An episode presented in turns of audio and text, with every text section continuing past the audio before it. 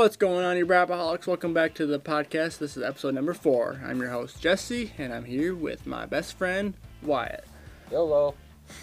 We're here to talk about anything Braapaholic, news, reviews, fun stories, good times, anything that is off roading. We are going to talk about it and just have a good time. So, um, I guess to get started, we're just going to kind of go talk about what we've been doing for the last week. And um, like I said, the last couple times, I can't believe it's already been four weeks. This is the fourth episode. Yeah, the four weeks kind of blows my mind. I- and this yeah. last week kind of blew by for me.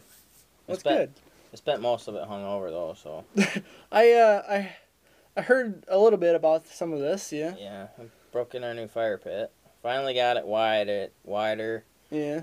Put more rocks. I- I got forty bags of rocks in there, so I think that's like two thousand pounds of rocks. Jeez. I I seen some pictures. I haven't I haven't actually been to it yet. Yeah.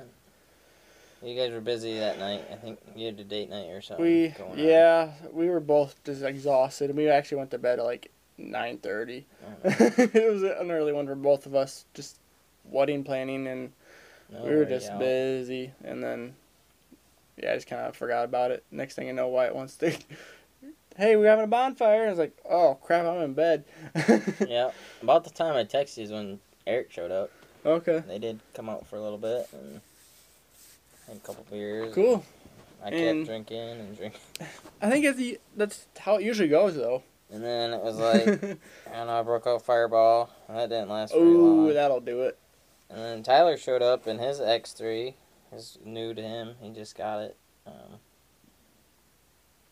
two days before that, I think. Okay. I think he got it on Wednesday. He got a. What kind of X3 is it? I don't know which model, man. Not It's sure. so confusing. yeah, It's there's so fully, many. It's fully loaded, but it's the 120 horse. So it's, so it's got all the goodies in it. Okay, I'm trying to think. So I think Is it RC or I want to say it's an RS it version. might be RS. I want to say RS is the 72 inch version. His is skinnier, I think. I think his is uh. No, six. His So it's a 64? something. Yeah. 64 is the. Oh, I'll have to look at them all again. It didn't look that wide when he. I mean, it was dark out though. too, Yeah. It didn't look that wide. I'll have to. Do you have any pictures of it?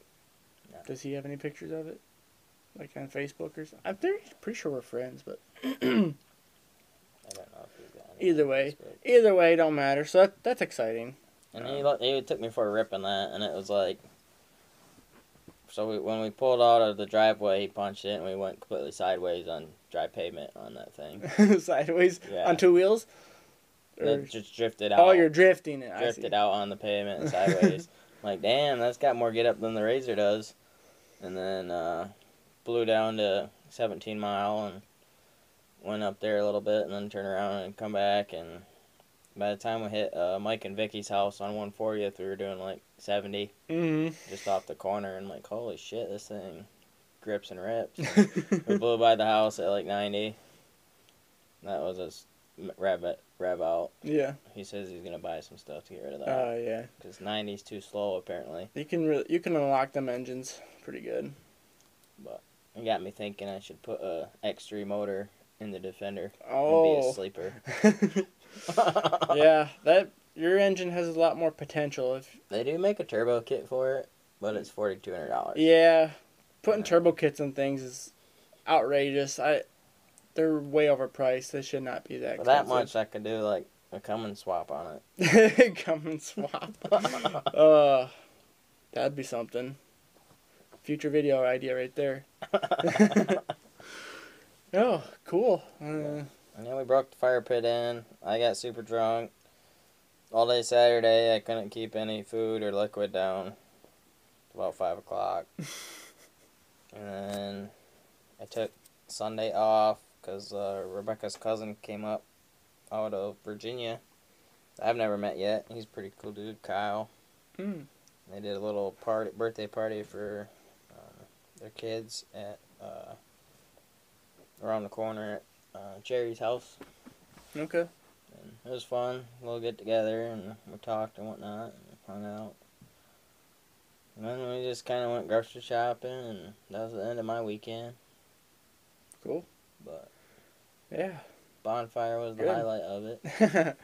yeah, I really wanted to come, and then I was just tired. But yeah, our wedding's coming up, so we had, really got to prepare for that. Um, Yeah, it's almost the month of. Uh, yeah, it's less less than a month weeks. away, Three like weeks. three and a half weeks or so. Mm-hmm. It's gonna sneak up, so Three weeks Friday. yeah. Yep, it is. I'm excited. Um, but anyways, uh, yeah, I've- I've been doing a lot too. Um, so I actually, I was actually caught up on some of the stuff I've been working on, and I had a little dead time because I'm waiting on parts. So I just put a, a little message on Facebook saying that I'm available if anybody wants some things worked on. So my phone absolutely blew up last Friday or Thursday. I think it was last Thursday. And um, anyway, so I got a Honda Pioneer that came in, and uh, um, they have a sensor that was kind of busted. Uh, it kept the wire the wire harness kept losing connection to it, and it's throwing a code and throwing it in limp mode. It was a what it was was a oil temperature uh, sensor, and so that came in, and um, actually he went he originally went to Peacock, and he's been waiting waiting for Peacock to take a look at it for a month, and then they finally take a, took a look at it, and then they told him that what he needs was which was that sensor, and then they said, well, we won't be able to get to it until September. And Holy then, crap. yeah, so then he's like, it was a happy accident. I, I seen your uh, message, and I someone shared it, and he saw it from somebody else, and so he, anyways, he messaged me, and luckily, it was easy because since Peacock already did the dirty work for me, I just yeah, you need the sensor, and they were right, and um, it was actually shifting kind of weird too because Hondas run manual, or no, they're not manual. They they run automatic, Automatic. transmissions. Like a real transmission. basically like a car transmission is what it is, um, but it's shifting really hard. And actually, Honda um, on these particular machines they run, um, and the transmission they share the same oil as the engine, so I I was I did some reading, and they said if the oil starts getting, you know, bad or old, or used, it can cause some shifting problems. So I was like, well, I'm hoping this is it. And I asked him how long has it been since you had an oil change, and he's like, I actually I don't really know. So like, well, we should do an oil change on it and see what happens, and I'll order order you your uh, sensor. So I'm still waiting on, on all that stuff. Um, and then I got another message. Uh, this guy has a Razor 900 four seater. Uh, it's a 2017. He says I'm pretty sure the clutch is bad on it. And so anyways, he dropped it off, tore it apart, and um, primary clutch was stuck all the way open. Um, so I Hmm. got that off and ordered him a new clutch. Waiting on that. And um, Should you while you have that off, you should check the secondary rollers too. Yeah, um, I did. There, it, it only has sixteen hundred miles on it, Wow, so um, they should probably get changed because they do go bad. Um, I'll see. What, I he doesn't want me to. And I told him he doesn't really want me to touch them yet because he doesn't want to spend that much money on it right now. I was like, well, okay, if it breaks down, it's gonna break down. So Yeah, it'd blow your belt. That cost you another hundred bucks. yeah, yeah, my dad. I went down that road in the 570. Yeah, I'm surprised you ruined that clutch on them. I don't know. Polaris had bad secondary clutches for a while. My dad had a, before we bought this new one, um, we had a 2015 900S Razor, and he went about 5,500 miles on it before the secondary went out, which is pretty amazing because they actually go out way before then. So but mine went out at 3,200 miles. yeah, he disintegrated the rollers in it. They were just powder inside of that thing. So, anyways, that came in, um, and then um, been working on the Ranger. Still, uh, what else? Something else came in. Oh yeah, I got two snowmobiles that came in. I haven't even looked at them yet. Um, luckily, it's out of season, so I'm not gonna get to them until I have time. Um, so we got those in, and then uh, John Deere parts came in for that, that lawnmower, so I'm, I got that together today. That's ready to roll, and I got the Kawasaki Mule done. So that's that's well, I haven't picked it up, but that's that's gonna be out of here soon. Um, so yeah, been busy with that. Um, over the weekend, uh, me and Breana did some wedding stuff, like I said a little earlier, and Your um, dad's razor came in too. Yep. So uh, what day was it? Friday. I think it was Friday. Yeah, 'cause I was over. I came over to drop something off. To like. Yeah. I was over here for something. Oh, the mugs. Yeah, yeah, yep, yep. So Friday, uh, finally, after three months, um, we have a 2021 Polaris XP Turbo. It finally in. We got the metallic sand, they call it. Um, it's a uh, shiny brown with a orange accent. It's actually Kind of, kind of cool. kind of reminds me of like a bronze almost. Yeah, yeah, it's kind of a bronze bronze color. Um, it looks better in person than it did in the pictures, um, but I like this one better than the Ghost Gray version. Um, the Ghost Gray version was a bland gray with a hint of red, and they didn't put much red into it. So um, this is the only two colors they had to choose from. So that's what we went with this one. And I haven't even drove it yet, but it's pretty neat. They've made a lot of changes since then. Um, we'll see how it goes. We're gonna put put it to the test, and um, yeah, I can't wait. And then Saturday, finally, I get a message from a driver that my uh, my Can-Am X3 is finally gonna arrive. So that got delivered Saturday, around eleven thirty or so. Um, and uh, so I unloaded that off the trailer with a tractor and torn into that this weekend. And um, I already had all the parts that I I could visually see. I already had all all that ordered. So over the weekend I went through that and um, fixed it, and it went pretty smooth. Um, yeah, it's actually uh, you know if you didn't last if you didn't listen to the last podcast, this is a 2020 Can-Am Maverick X3. It's a standard base model, so it's 120 horse, 64 inches wide.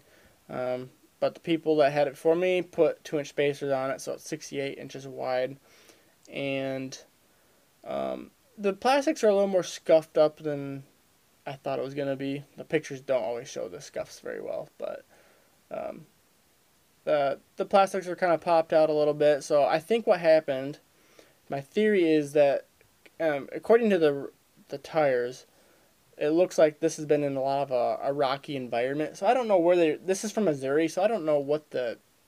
Uh, the dirt there is like rock. Is it a lot of rocks? It's all rock. And- it's not. If you dig a hole, you almost have to drill it. Okay, and according to the the engine, kind of like uh, from like Louisiana when I bought It's the red. where I bought the Red. Ghost, the the engine's kind of got a red red hint to it. Yeah, it's, it's red rock, red dirt, whatever you want to call it. Yeah, I figured. My grandparents lived in the southern Missouri. Like, you're almost better off uh, drilling a hole or blowing a hole than digging a hole. gotcha. It's just very rocky. Okay. Okay, so that makes sense. So what I think is, I don't know if they tried jumping it. I don't know what they did, or somebody hit them and they lost control. So, anyways, the the rear right trailing arm and the radius rods and everything back there was all screwed up, bent, and either they got hit or they jumped it. I don't know. They lost control and then hit something in the front end. And actually, I didn't notice this until today, but the radiator is actually damaged. It's leaking, so a little bit of unfortunate right there. So I gotta get a new radiator. Um, I'm gonna call the junkyard and see if I can find one cheaper. I know on Rocky Mountain ATV I can get a new radiator for $180, which is the absolute cheapest I can get. Um, eBay was not cheap at all, so That um, doesn't seem too bad, though. that's not bad. I love RockyMountainATV.com. They're well, at ATVMC.com. Their their OEM parts are so cheap compared to everybody else. They discount it so much. I it's all if you need OEM parts, Rocky Mountain is where you want to buy your stuff. Um, so, uh, but in the meantime, I'm gonna call around because I did the patch job today because we might be going riding this weekend, and if my patch job don't hold on the radiator, then I'm gonna try to call some junkyards and see if I can get one soon so I can actually ride it. But if I can't, then I'm just I can't ride this weekend. So we'll see. I'm hoping my patch job works for And for a while. the tire comes in. And hopefully, yeah. Okay, so the I forgot to mention, but the rim, I it was hard to tell by pictures. You just couldn't tell. But the rim actually does have a puncture, which leads me to believe that. Nope. Um. Maybe they jumped it, or some hard rock or something punctured it, because the rim is cracked all the way through. Um, like it got like a sharp rock just punched all the way through it. So the tire I can patch, but the rim's cracked. So I need I got a new rim on order that should be in tomorrow. We'll see. Um, other otherwise, I mean, it fires up, and the battery's bad, so I got a new battery coming in. But I do have batteries on hand. I can jerry rig to make it work if that don't come in in time to ride this weekend. So I'm excited. Um, yeah, it's actually. Uh, I thought this was gonna be like a red color. Uh, like the the accent color. Um, but it's actually an orange, which is awesome because I this particular orange is kind of my favorite color. So, and it goes with my logo colors. So, I'm thinking if I'm gonna keep this for a while, maybe I'll make my own little graphics kit, a Braapaholic Edition graphics kit, and just kind of add some blue on it. I'll hide a lot of the scratches and stuff on the plastics, and we'll see. Go So. over it with some uh, hyper silver spray paint, Yeah, and then maybe you can do that too. graphics kit over that even. Yeah, but yeah, it depends what kind of kit I get. I can either cover all everything or I can Oh, like a livery or livery or whatever it's called. yeah. That'd So. be cool. So yeah, finally that came in and it's gonna be a project. I'm excited. I, I just really wanted to switch things up with this Can-Am. I mean, I would rather have a Razor, I think, but I've been driving driving Razors since 2008, and I just want to switch it up and just bring more variety to the channel. So I don't think you'll be disappointed. No, I mean I've driven them. They're fun. I just it's a totally different experience. And actually, uh, well the tire was kind of flat today, but I did drive it into the garage today. And I was like, holy crap, this turning radius is way different than the Razor. It don't they don't turn sharp at all. The Razors or the X3s? The X threes. I, I don't know. I guess we turn around good though. You just steer with your foot, man. They kick out. yeah, I mean it's just it is what it is. I mean they're all different. Um, I feel like it has a smoother power band though. I've never ra- rode in a Razor Turbo though, so I don't know. Yeah. yeah, I don't know either. Um, Just comparing it to Brock's Razor Mhm. XP. The next the next episode we will definitely talk about comparisons because uh, we are definitely going to be comparing everything. Um, like I've never been in a turboed razor, so I could not tell you. And this one is this particular version of this this XP Turbo. Um, this on this model they put the XP Pro clutches in them, so they're actually different than previous Oh. models. So I could I can't compare those two either because I've never been in them, but apparently the clutches are way better. We'll see. Um, I know turbo lag was a big issue on the on the XP turbos in the past, so we'll see. Um, I know the 1000s usually get beat. They usually beat the um, the turbos in the first The launch. the launch, and then once the turbo spools up, then it usually out outruns it. So we'll see if the new clutch on this on this Razor will. I say a guy I work with has a the Yamaha. I probably get it wrong. YXZ or whatever, one thousand. Yep. With the transmit, the, he's Mhm. got the shift, yeah, paddle manual shifters. transmissions. Yeah. The paddle shifters. hmm He says the only thing he couldn't beat with that on initial takeoff was the X3, um, the higher horsepower X3. But he says on that was on takeoff, and that he said once the turbos kicked in, he's like they all blew by me. Mhm. Yeah. Um, X3 on takeoff was the only one that beat him outright, Okay. which was I thought was kind of interesting. Yeah, I watched some of like uh, you'll see side by side blog drag Oh, yeah. racing in comparison, and they have a YXZ that is completely decked out and it can it can compete with the X3s the uh, and they have souped up X3s that are you know putting off two, over 200 horsepower. Which So the nice thing about the Yamaha is it's a transmission, so you don't lose any power to the belt. right, yep. So that that would be the one solid thing there. Mhm. But- Yeah, and I was going through uh, the X3 today, and I noticed a big quality difference between the plastics between the Razor and the X3. Uh, like I said, the this X3, the, the plastics were kind of bulged out because they were in that little accident, and um, but I'm trying to put piece everything back together, and I'm just trying to fumble with the front end, and it's like, man, this just feels so flimsy. And I'm just looking, and there's no subframe for the front part of the this X3 that hold to hold the fenders up. It's it's all held up by plastics, like the the the plastic fenders hold up other plastic fenders. So, yeah, they're flimsy, and I can tell. And I'd you know look walk over to Brock's razor and I'd touch it. I'm like, wow, that is firm. You know, there's there's a sub. The razors have a little bit of a subframe to hold the fr- the the plastic Yeah. up.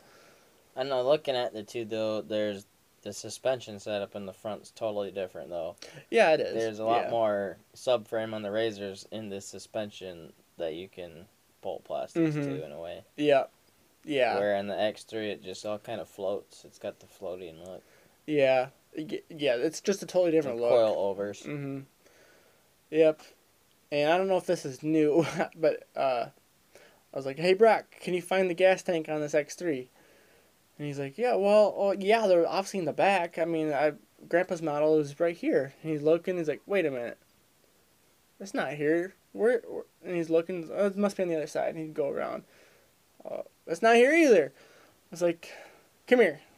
I pulled down this plastic piece of the fender and here's a gas cap, and it's in front of the passenger side Huh. uh, seat. It's so the whole front end is part is the gas tank. Well, not the whole front end, but par- part of the front end, especially on the passenger side, is a gas tank, Yeah, and you have to pull down a piece of the fender to fill it up. Huh. And that's weird. yeah, it's definitely it's definitely a Can-Am thing to do. Um, I thought they were always like behind the head. I think they used to be, but I think they moved them. Hmm. I could be wrong. I don't know. I have not don't been in the either. old X3, but I know um, the 20, well, my version, so the 20 and the 21s are the new style. Um, the old versions, they're all the same. So I think 16, maybe it's 17, 17 through 19. I think it came out in 17. I could be wrong. I don't remember the year they came out, but um, yeah, I think they they relocated it.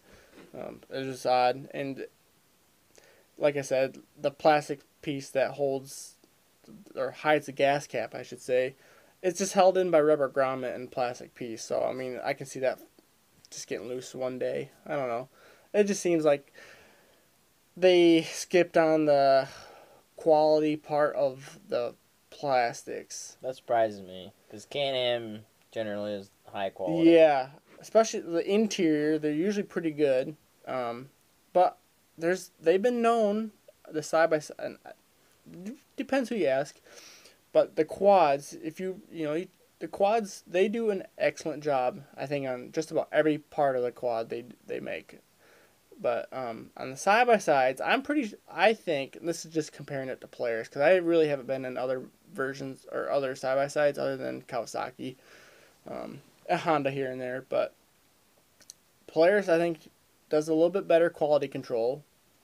See, I had the opposite effect, but I had a base model Razor. Yeah, I, And they- okay, That was just like they threw a bucket of bolts at it and did what they did, yeah, and it the the fit and finish was like a three. Where in my Defender, I would say it, it is like an eight or a nine yeah. at least. I would say your def- your Defender, the quality the of Defender it. is like a nine out of ten. Yeah, it is. And I'm looking at my X3 was like, this thing just looks like a piece of plastic. I mean, it just. The, But I mean, so if you compare the Defenders to the Rangers, I like the cab on the Defender way more than the cab oh, me the too. Ranger. Yeah, they're way more luxurious, and I think they do. Can-Am does a good job with the interior. I'll give them that. I mean, the, um, I do like the, the dash and the key and all the the buttons and stuff. I like that better than the Polaris. But even so the far. fit and finish versus Defender versus Ranger, from what I've looked at and the ones I've rode in, is better on the Defender. But Yeah. I know, but I don't know. It's just hard to say, I guess. Like, hmm I mean, you might be comparing apple to orange because yours yours is the base model, so it'd be like comparing my Razor 570 to Brock's Razor XP. Yeah. You're right. I mean, there's hmm gonna be things different in it. Yeah. Yeah. I just. It, maybe it's just me because I'm a I'm a little nitpicky on some stuff. Um, Yours is kind of a basket case though too. Maybe it'll It look is. better once it's all put together. Yeah, um, you're right. I'm just going because I have to re kind of assemble some stuff. I'm just kind of like, why do they do it like this? Why is it like this? This isn't. And I'm, cause I've been a Razor guy since 2008, so I'm comparing this to the Razor, and I just think the X3 is a little more the plastics. That's that's what I'm talking about. The plastic part, the fenders and everything. It just seems a little bit more flimsier than the razors. Um, It's just they don't have the subframe to bolt it to. It would make sense. yeah, the the front end there's no subframe. There's not. so that's that's some of it, and but they're also making it a little lighter doing it that way too. Just run her naked. Take all the plastics off. Yeah. Oh yeah, like side. Did you watch the side by side blog lately? I haven't seen that one yet. They um they took someone totaled one of the X threes out and um they literally gutted all the non Essential. essential stuff. So there's absolutely no fenders, plastics on. It's literally a frame. So they have the X three frame, and they put a I don't know what type of engines in it, but That's it's a, two strokes. The two strokes. Yep, they two. I seen the thumbnail, but I didn't watch it. Yeah, it's pr- I don't know what type of two stroke triple they put in it in it, but um yeah, they got it going and it, it weighs eleven hundred pounds Wow. and it's pretty funny looking and kind of cool. But- Rock bouncer looking thing, probably. mm-hmm. So, Yeah. anyways, yeah, it's definitely learning a lot. Um, and then tonight I was kind of I started it up and I noticed that the the coolant level is low. So like, well, I'll put some water water in it, and I put some water in it and more water and more water. It's like, huh, this takes a lot of water. And then I started hearing some noises like, oh boy, I know what that is. I think so. I get off, I go around. Sure enough, big puddle of water in the ground. I look at the radiator, like, son of a bitch. I, I didn't realize you were this bad. There's a pretty big crunch in it from whatever they hit. So I have several very, very small leaks. Um, so I'm trying to patch them up right now so I can ride it this weekend. But if, like I said, if not, eh, whatever. But so that's where I'm at. I'm just waiting on seeing if the radiator works and then the rim and a battery and just kind of try to keep making her look good here and there and gonna ride her a lot. And I have a lot of, I've got a lot of plans for it for uh, video content Sweet. Um, because I uh, I'm gonna keep those uh, outlaw high lifter tires from the Ranger, the old ones that are slightly dry rotted. They're basically worth nothing. Will they fit on your rims? Uh, I'm gonna make my own spacers for it, adapter kit, Oh, there you go. and um, I plan on, especially in the wintertime, I'm gonna dually them. The Did you keep the rims off the Ghost? uh, I'm trying to sell them, but I have them still. Are those the same size rim as the other high lifter? Um, so no, uh, so my quad had 14 inch rims. Okay. the Ghost. Um, the Ranger they were running 12 inch rims. So oh, so did you keep the rims from that too then? yeah, so I have Oh, so I actually have eight high lifter tires, and they're actually other than the rim size, they are this they're both 29 and a halves. Oh, So they're exactly the same size. Actually, one might be a little wider. I I don't no, I don't think they are. It don't matter. But so you're gonna run two spacers. So you're gonna have four inches wide. So we'll see how long it take. We'll see how long it takes me to uh, sell the other, the ghost high lifters, the the outlaw twos, but um, th- these outlaw ones I have, I'm keeping for just because they're not. They hold air, but they're just they're they're just old and tubes wore. in 'em, If you're only gonna Yeah. use them once in a while. Yeah, I they hold air. They don't. They don't. Well, I don't know if they leak. They didn't seem like they leaked. Anyways, uh, I plan on putting them, making dualies out of them, for a video, especially in the wintertime. That'd be fun. Yeah. Um, especially because in the wintertime, especially if you're in deep snow, you want to stay on top of the snow. So if you're distributing your weight pretty good, I wonder if you put dualies and skis in the front. that was my plan. So that's gonna be a future video, I hope. Um, and if I have all eight tires by then, then I'm gonna make uh, dualies in the front too. There you go. But as for now, yep, I'm like, and then I'll mud it too. I just gotta make put the 14s in the back and the 12s in the front. Yeah, I mean, if I have, or I don't have to necessarily run dualies all the time, so I can just run my all. That's a Whistlin Diesel move right there. Whoa! hey, just because he did it doesn't mean it's not original. No, I, I mean dualies ain't. That's nothing new, but um, I think it'd be fun. You just don't see it on X threes. You don't really see them on any mudding machine really, because you don't want to float when you're mudding. But I'm not Snow mudding. Yeah, so this is yeah. I'm A talking about the snow, but I do if I want to mud with it, I will just run them normally. You know, just four tires and why not? But it's not snorkeled, so I couldn't can't go that deep. But We could use some tractor tires for it. yeah, uh, don't give me any bad ideas. But they make good stories. They, Content. they sure do. I, I don't want to buy any CV axles. ends. I, I bought one CV axle. They're not cheap. That's content on both ends. You get video, and then we can Uh. talk about it later on. Yeah. All right, so I guess that's probably enough of what we've been doing. I guess we're gonna lead to our first topic here, and you wanna lead us off, Wyatt? Yeah, wondering what uh, the deal with accessories is. Is uh, it seems like at least in the Jeep community, and quite a bit in the side by side community too, is everybody always buys a light bar. Gotta have a light bar. Gotta have a light bar. I don't know why. Well, I mean, But- especially at night. But yeah, But night nice. night is not. It's nice.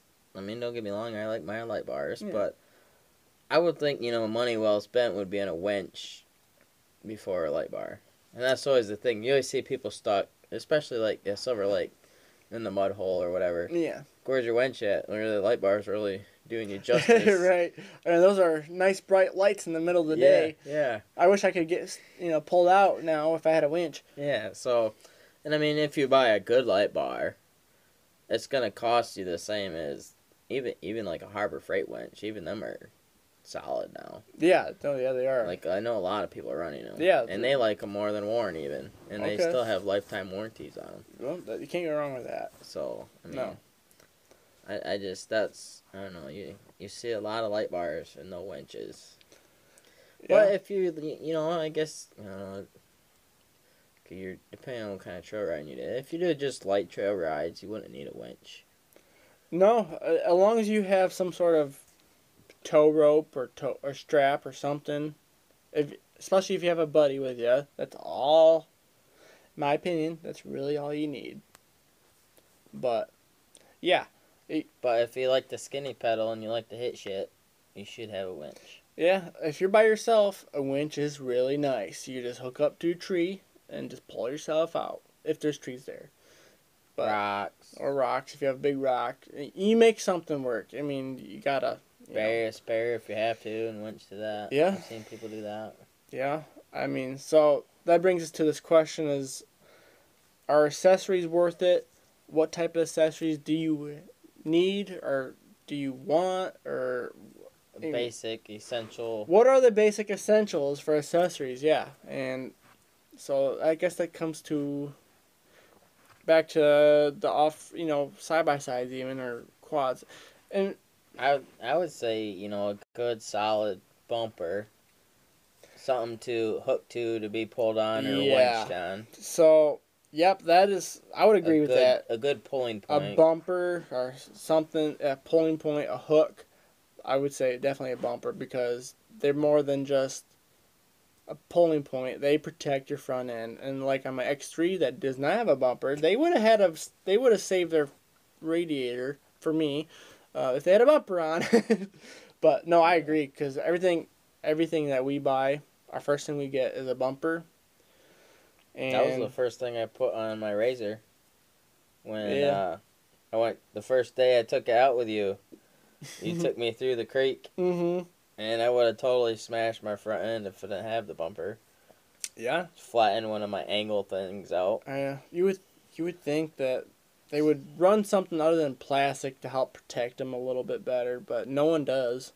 It's I- actually, they just make more money selling accessories. I let so for three years I had that one angle one my and it's supposed to be angled on the front on my bumpers, and one was side was flat because my first day out I took it with Jesse and I flattened it the angle, and then I let Jacob drive it and we were going through their woods and he hit a stump with it that we couldn't see, going slow, and it bent in my other angle flat.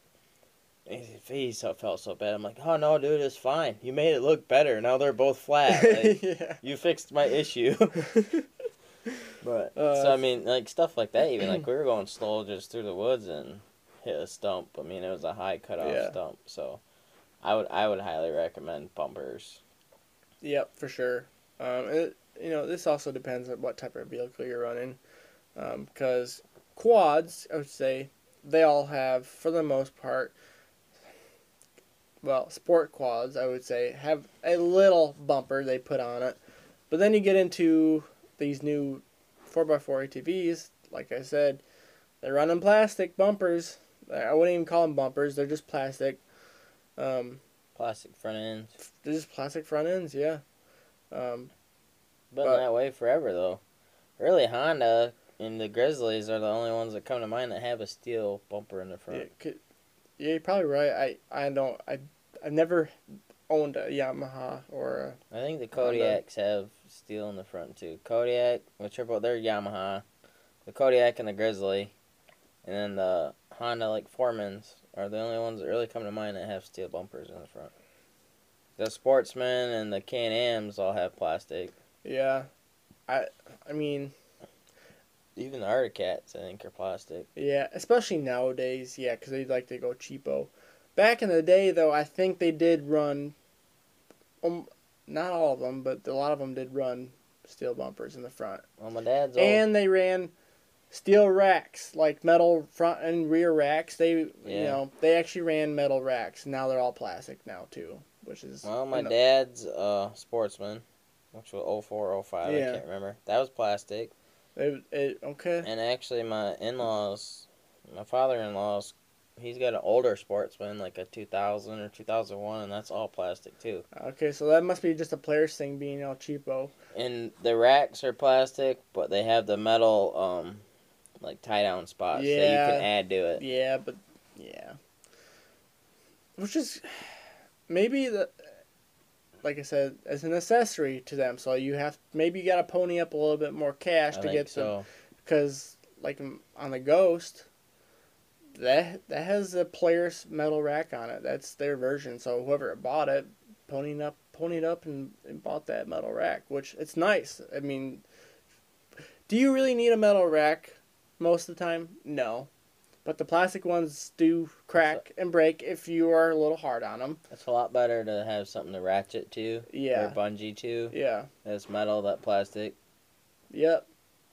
I mean, um, we had my cousin had a Polaris Trail Boss back in the day. It was like in 2002, I think I rode that. probably. That was, that was one thing. That's that white and red one. Yeah.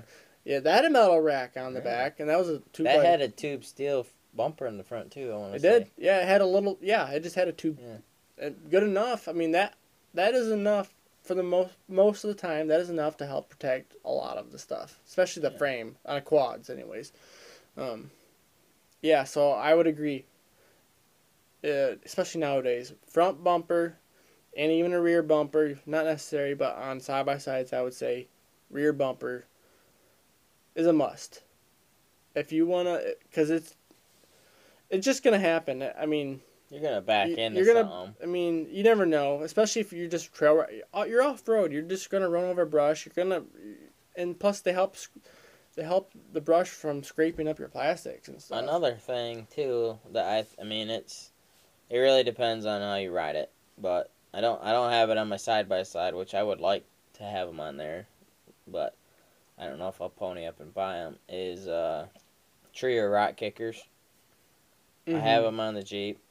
They came on the Jeep, but I do I do like those. Is that like the side bars? Yeah, along the door. I call them Nerf bars, but Well, these aren't actual Nerf bars. Are more like a step.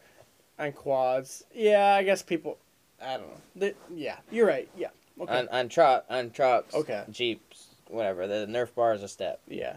Uh, these are not steps because they're level with the door jam. Oh. the Jeep. Okay. But um, yeah, I think I think them are rock sliders is what they call that. Yeah, the those are nice. My my grandpa, his If you slide into a tree or something, it will save your side panel. on Yeah. The trail. I mean, yeah, you're right. Um, my grandpa, he's got a 2021 KRX uh, Trail Edition, and that comes up, comes with The Uh, tree kickers. the tree kickers, the front bumper, and everything. And knowing being, I, I know him. He rubs up on. I mean, he goes to the tightest trail he could find, and so far, it's already saved his machine a, a lot of trouble. I mean, I think on the really side by sides they're called tree kickers, and I think on like the Jeep it's a rock slider. Okay. That And makes then sense. On, trucks they're called Nerf bars. Okay. Which on your racing quads I think they're Nerf bars too, but that comes with a net. yeah, too, and right? those save your freaking feet from getting sucked into Yeah. the tires. Yeah. But So, yeah, those uh, terminology across the board. Yeah, so I would say Nerf bars, especially a, a sports quad, lifesaver. is Lifesaver. a lifesaver. You need you need Nerf bars in a sports quad. You, especially if you're jumping it or whatever, your foot falls off. You you're going down. it's not fun. so I would imagine that yeah. would be fun. so then we, yeah. So, trying to think, is there any accessories you should put on a dirt bike? Because I had a dirt bike. I would really- say if you're gonna trail ride it hard, would be a skid plate. Skid plates are nice. of your It depends what type of riding you're doing. I would say hand guards are a big plus, Or, especially if uh, you're single track riding. And a new rider, non-breakable clutch and brake Oh, levers would be yes, Ye- yep, you're right. That'll save you a lot of hassle and headache, because you put them unbreakables on, they just bend backwards, and Which good to go. Would have saved the wife's pit bike the other night. Yeah. Oh yeah. yeah. Yeah. Wyatt was telling me earlier that um, his uh, friend uh, rode the the pit bike and uh, got a little spunky on it. You wanna? Yeah, he. Uh, well, I, I bet him two beers he couldn't do a, a five foot wheelie because it's just balance weird. I mean, you you struggled to wheelie a little bit, it's it's a tough one to wheelie. You really gotta yank up on her. but he was he was he got a good like 10, 15, 20 foot wheelie. Like I mean, he did it good three or four times. And, and he's good at wheelies. I'm- He's really, he's really really, good. way better than me. I'm. I'll give him that. and uh, uh, he's been riding motorbikes his whole life. Too, Yeah. So, Yeah. uh, so he was getting spunky and kind of cocky, or so uh, my other friend Jacob would say. Yeah. yeah. And he wheelied between the fi- our new fire pit and our swing, which I was looking at in the daylight is only about eight inches to a foot wide. He wheelied through there, and then the right foot peg of the dirt bike caught the picnic table seat and sent him ass over tea kettle. Which we were more worried about him being okay, and he was just worried about getting the bike stood back up, and then the clutch lever was broke. But I mean, that's no big deal. Parts can be replaced. I'm just glad he's all right. But last time he wheelied one of my pit bikes, he uh, he was doing really good on it was on the 80, the Baja, oh yeah. and he slid right into a big pile of dog shit. So his wheelie and and my pit bikes don't go very well. yeah. Well. But it was cool. I mean, he did a good job. I, I never that bike's been wheelied longer than. Excuse me, longer than I, I would have thought it would have been. So you got two Budweisers all the deal and lost Yeah. two beers that night. Yeah. And a clutch. Wow. He's he's got a lever. He said. Oh yeah, yeah, you're right. We'll see if it works. I don't know, but it wouldn't be bad to put non-breakables on that thing, anyways. they're they're not cheap. Well, depends what kind you get. I looked at some cheap ones when I had my RMZ, and it was like, I want to say fifty to eighty bucks for both of them. Yeah, I mean, depends depends how much riding you're doing, but they're worth it. Um, when I was on my dirt bike, I didn't do this, but they were running Moose hand guards, Moose Racing hand guards, which they, man, those things are awesome. And then they also ran unbreakables. Uh, what brand were those? The ASV. Yeah, those were awesome. Those are the best hand. Uh, those are the best levers I've ever used on a on a dirt bike. Um, yeah, no problems ever with them, and I double protection. Yeah, you did. Can't go wrong with that. Double wrapped. Yep, double wrapped. But no, those hand guards saved my my hands a lot of trouble. Every time I fell or was running through a So I single put- track. I put the Amazon knockoff brands on mine, and them saved my my clutch lever and brake lever multiple times. Not that I ever use my brakes, but yeah. I usually tucked and rolled before I Yeah. my brakes. Yeah, you use your body to brake more than Pretty anything. much, yeah. so yeah, I was a threat to all mailboxes and trees out there. oh, Uh, Wyatt's down again. yeah, Who's gonna go see if he's okay? yeah. You probably guys- burn five thousand calories just starting the dang thing every day. I only had 2.9 hours on it, man. I bet I had six hours kickstarting that Yeah.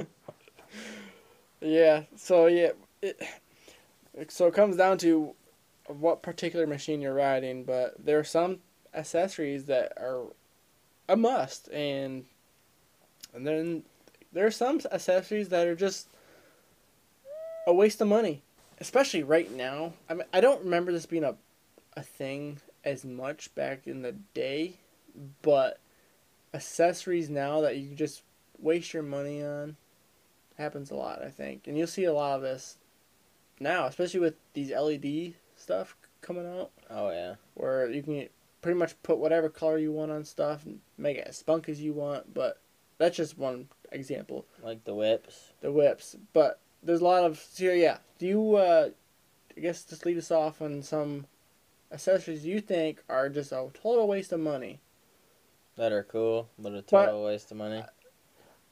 It can be it can be cool, stupid, I don't care, but what do you think is a total waste of money, even if it is cool? Rock lights. Yeah, I would agree. Rock lights, I, I mean, they're I guess- expensive too, and unless you're rock climbing, it, it's, it would be good to see your wheel. But I just see them on a lot of like wall crawlers. But the thing is, see. is you can really only use them when there's no light outside. I mean, that's the only time you ever see rock lights actually glowing. And how much night riding do you, most people do? Not a whole lot. I get caught out on the trails at night, but yeah, I don't intentionally go out at night. Right. A couple times I have, and it was fun to have the light bar just to blind the people in front of you. But Yeah. For the most part, they're just a showpiece for at night when you're hanging with your buddies. I, I mean, I don't see anybody riding the trails with rock lights on. and I don't send my shit hard in the night because I don't know what's out there. Yeah, and yeah, you you kind of, I don't know. I I've never night night ridden, so, So I can't say how much of a distraction rock lights are if someone was doing it. But they probably and it's probably very helpful at night. I see people uh, leave work and they got some lifted trucks I have rock lights. They look Yeah. cool. It looks uh, yeah, it, looks, cool. badass, but you I'm- do get pulled over by Reed City Police if you run them. Oh yeah, it's not legal Um, on the road. another thing that you waste a lot of money on, but I mean, me, I do. I've done it to pretty much all my vehicles. Is exhaust. I do like exhaust, good sounding. Yeah, exhaust. I would. Where they're, I've learned now though, like when I'm 26, with my old age, old age. like, like you know, back in high school, like just straight pipe it. You know, it's loud, obnoxious, it sounds cool, but I like it to sound good now. Like I've said some just shit boxes past me that are straight pipe. Like, oh, that just sounds obnoxious. yeah, Like it's it's gotta sound good now. yeah. I Like quality even- over quantity. Yeah, even my Jeep, like, it sounds like a pissed off Bumblebee and it rattles. So eventually I'm going to get that fixed. But um, I might see, I don't know what they could put on a 4.0 straight 6 to make it sound mean. I, don't want it to sound good. But a lot of, uh, the saying on Jeeps is, it's better to be seen than heard. That is a Jeep saying. I can see that because you see a lot of accessories on Jeeps. That's for yeah. sure. So, and something on my Jeep that I like, I think is cool, but it's not needed, is uh, it's got behind the grill light. Oh yeah, So I can turn it on and a screen behind the. I think they behind use a the lot of rock lights on that. Like on my on my Ghost, they they put rock lights behind the grill in front of the radiator. Yeah, that's what I got. Is Jacob put them in there, and they're green. Mm-hmm. He's got them on his Jeep, and then he also has um, which I think this is really cool. My mine are mine got halos, and when you turn your blinker on, the halos flash. That's pretty cool. I mean that's not needed, but well, it kind of is because on my my fenders, they're flat fenders. Oh, It gets rid of the blinker. That's your blinker's on your Jeep. Oh. So I guess that's kind of needed on Yeah. mine. plus it's something you didn't buy or put on it, Yeah, And it I, doesn't- it and it doesn't increase value. It's either. bought not built. Yeah, Or uh, I bought it built. Yeah, bought not built for me. yeah. And I get in arguments with people about this, but accessories does not increase value. I mean, some do.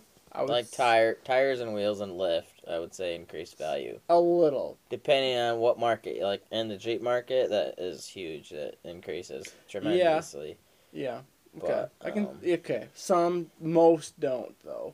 Like I would say on diesel trucks, performances like a straight pipe and a delete would probably increase the value on Yeah, newer a, diesel a delete trucks. would probably do it a little. Yeah, yeah. So, are you gonna get what it costs to do it out of it? Probably not. No, It's not. It's not gonna make it worth five more grand. no, it's not. It's maybe make it worth like fifteen hundred to two grand more, but It depends what it is, but yeah, most of the time it doesn't affect value.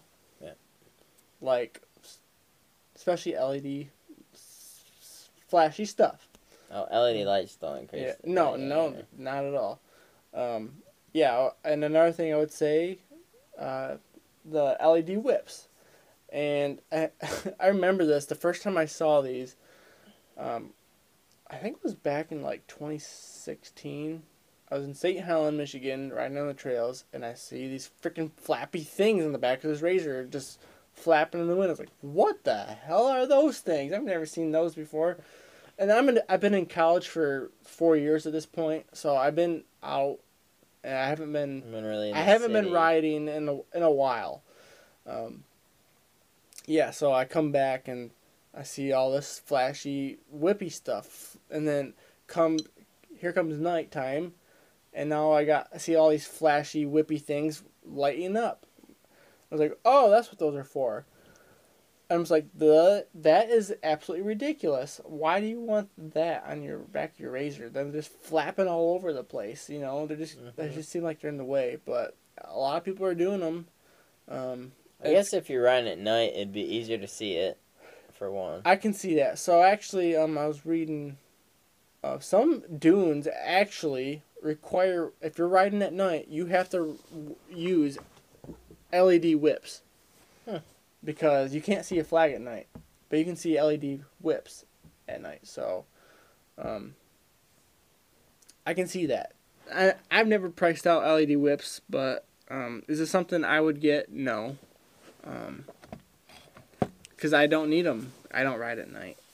And Oh, you got a, you got an X three. You're gonna be riding at night pretty soon. yeah. Them got really Oh, really bright headlights. You're gonna like them. I hope so. Actually, yeah. The everybody's using finally white. I hate yellow lights because they just don't seem bright to me. See, I'm the opposite. I like the yellow tint lights like in my truck Yeah.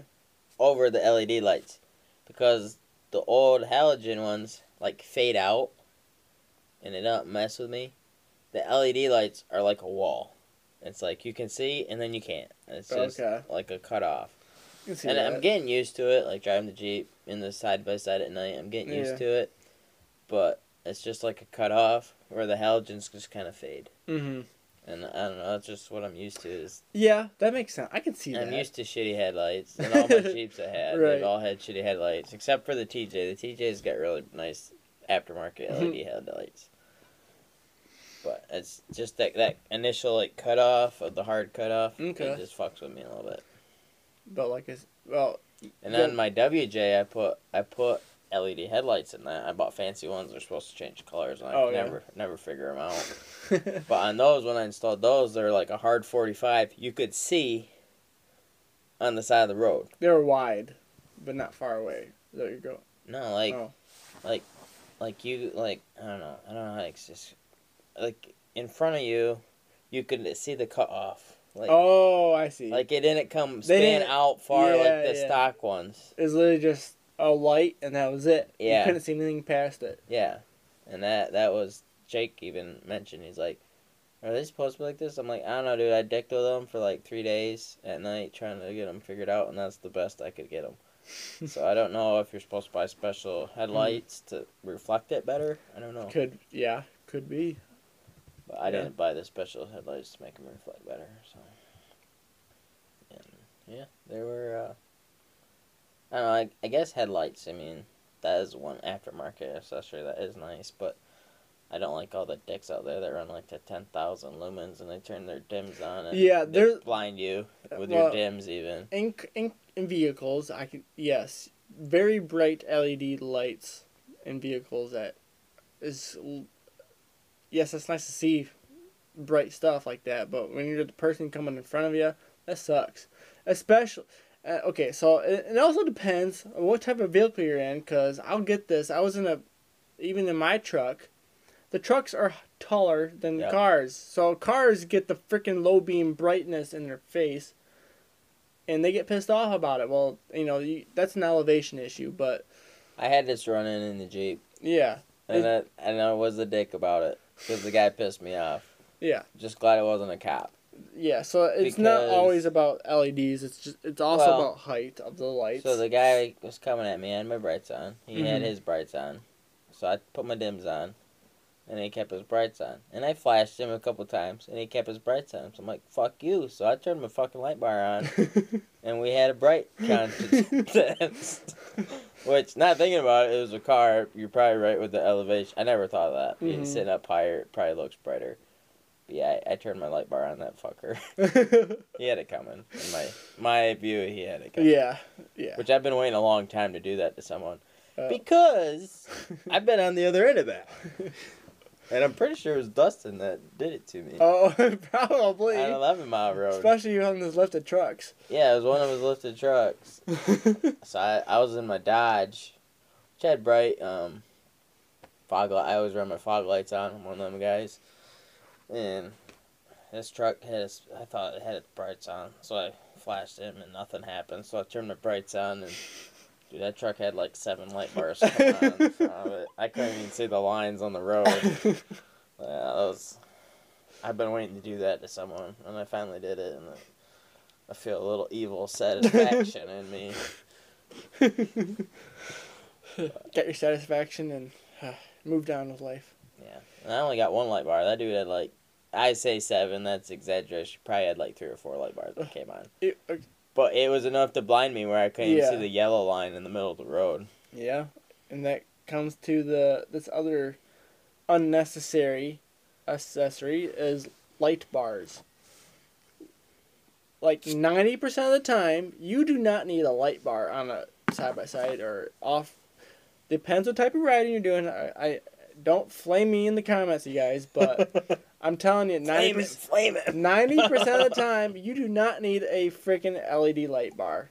You just don't. What? There's no point. I mean, at night, yes, they're nice to have, but how many times, average, on average, are you actually riding at night? I drove over here tonight and left my light bar on. Yeah, well, until you're I a night pulled in the owl. You're a different story. I'm just saying, like ninety percent of these people, are you actually using your LED light bars? I mean, during the day, they're really not doing anything at all. During the day, it's nice to flash people, you know. Rather Yeah. than a wave, you can just flash. them. Yeah.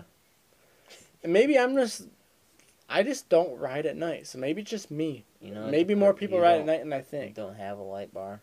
You need to buy a light bar. yeah. Kemimoto, send me light bar.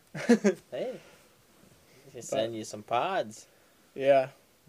Yeah. But yeah, I that's just that's personal preference on and uh, light bars. Um, my X3 came with a light bar mount. It didn't come with the the actual light bar because I think it got destroyed when they get when it was in an Maybe they did roll it. Well, it might have. Um, actually, they had a vinyl top on top of it, That would have saved the roll bars from getting scraped up So- if they rolled it. and it was on the. I I got half of a vinyl top, so it was. If it was in an accident or, or got rolled, then the vinyl top was destroyed because of that. that would make sense if they rolled it on rock. And then that would explain why there might be Yeah. a hole puncture in your tire even. Yeah. Yeah, it's possible it got rolled. And landed really hard on that and bent the Yeah, bent the wheel and the A arm and all that crap. that was very possible. I'll never know. I I don't know who owned this before me, or I don't know anything about that. But Can't search the VIN number. I can, but it doesn't. Off when it comes They, to they need a Carfax for side by sides. yeah, um, this website I buy I buy these things from. Yeah, I can look up the VIN number. Um, but when it comes to off-roading vehicles, especially side by sides, ATVs, dirt bikes, no one keeps tracks of VIN numbers. Hmm. Like if you take it, you'll never get a, uh, an accurate VIN reading on a Really? side by side. Yeah, I mean, when I bought the Ghost, All I know is that it was an accident. It, it, it won't tell you that there's recalls on it. Nothing. It's Huh. nothing like a car. So no, it won't tell me any any information I want to Well, know. the government should update that. Yeah. How much these damn things are costing nowadays? Yeah. So.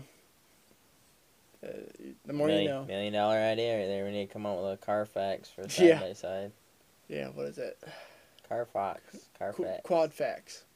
Quadfax. Quad fax. I don't know. Uh, is there any other accessories you can think of or a waste of money? Decals. Well, yeah, you're right. Yeah, but I, know a guy that makes money on them. yeah. Luckily, uh, well, I guess it depends what kind of decals you're talking about.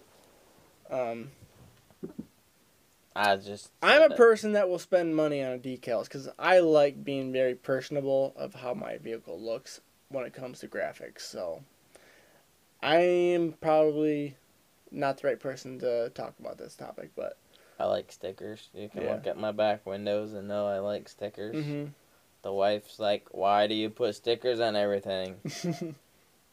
now I have to get her approval. what? That's your own business. Probably gonna peel one just to add one. Gotta make room for all your Mhm. stickers. I don't. So I, and you know, I don't know. That's kind of a weird subject. So like my back window, like it's getting kind of packed right now in my truck, and I I do like the look of a clean window with one or two stickers. Yeah. So yeah, me too. It's like, it's like a double whammy for me because I really like different stickers that say funny shit, but I don't want to have too many where it just looks crammed. But before But I that's you're just talking about just stick sticker. Yeah, and just stickers. You know, I when I I did order some. So I ordered some. So this is a guy I follow on YouTube. I've followed him for a couple years now. Um, Street Speed seven one seven. He's they do a giveaway on vehicles now if you buy merch from them. hmm Which I bought some stickers from him. I got entered to win a six x six Gladiator pickup truck whoa six by six. and a uh, Mustang with seven hundred horsepower. Wow. I hope you get it. now, the Jeep would be badass, on that. no? yeah. Yeah. I, would. I could have two Jeeps. Oh man, two G's. His and hers. No, mine and mine. mine and mine. Sounds about right. hey, she got a new vehicle. Why can't I get a new vehicle? Yeah. But yeah, it's like every five dollars you spend, you get fifteen entries right now. mm. And I think I spent like I don't know, fifteen bucks on yeah, fifteen bucks on stickers. So I got forty five entries. Yeah.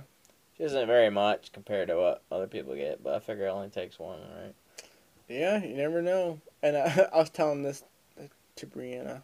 I was like, "Hey, don't get too mad about about about me buying these giveaway items because this is pretty much like the lottery, but I'm actually getting something out of this. When you you know you buy a lottery, you're just like ninety nine point nine nine nine nine nine percent of the time you're losing all your money. Yeah, you get better luck getting struck by lightning. Yeah. Winning the lotto. Yeah, so this is basically a, the lottery, but you know I'm actually getting an you know a sticker or a shirt or a sweatshirt or Yeah. something.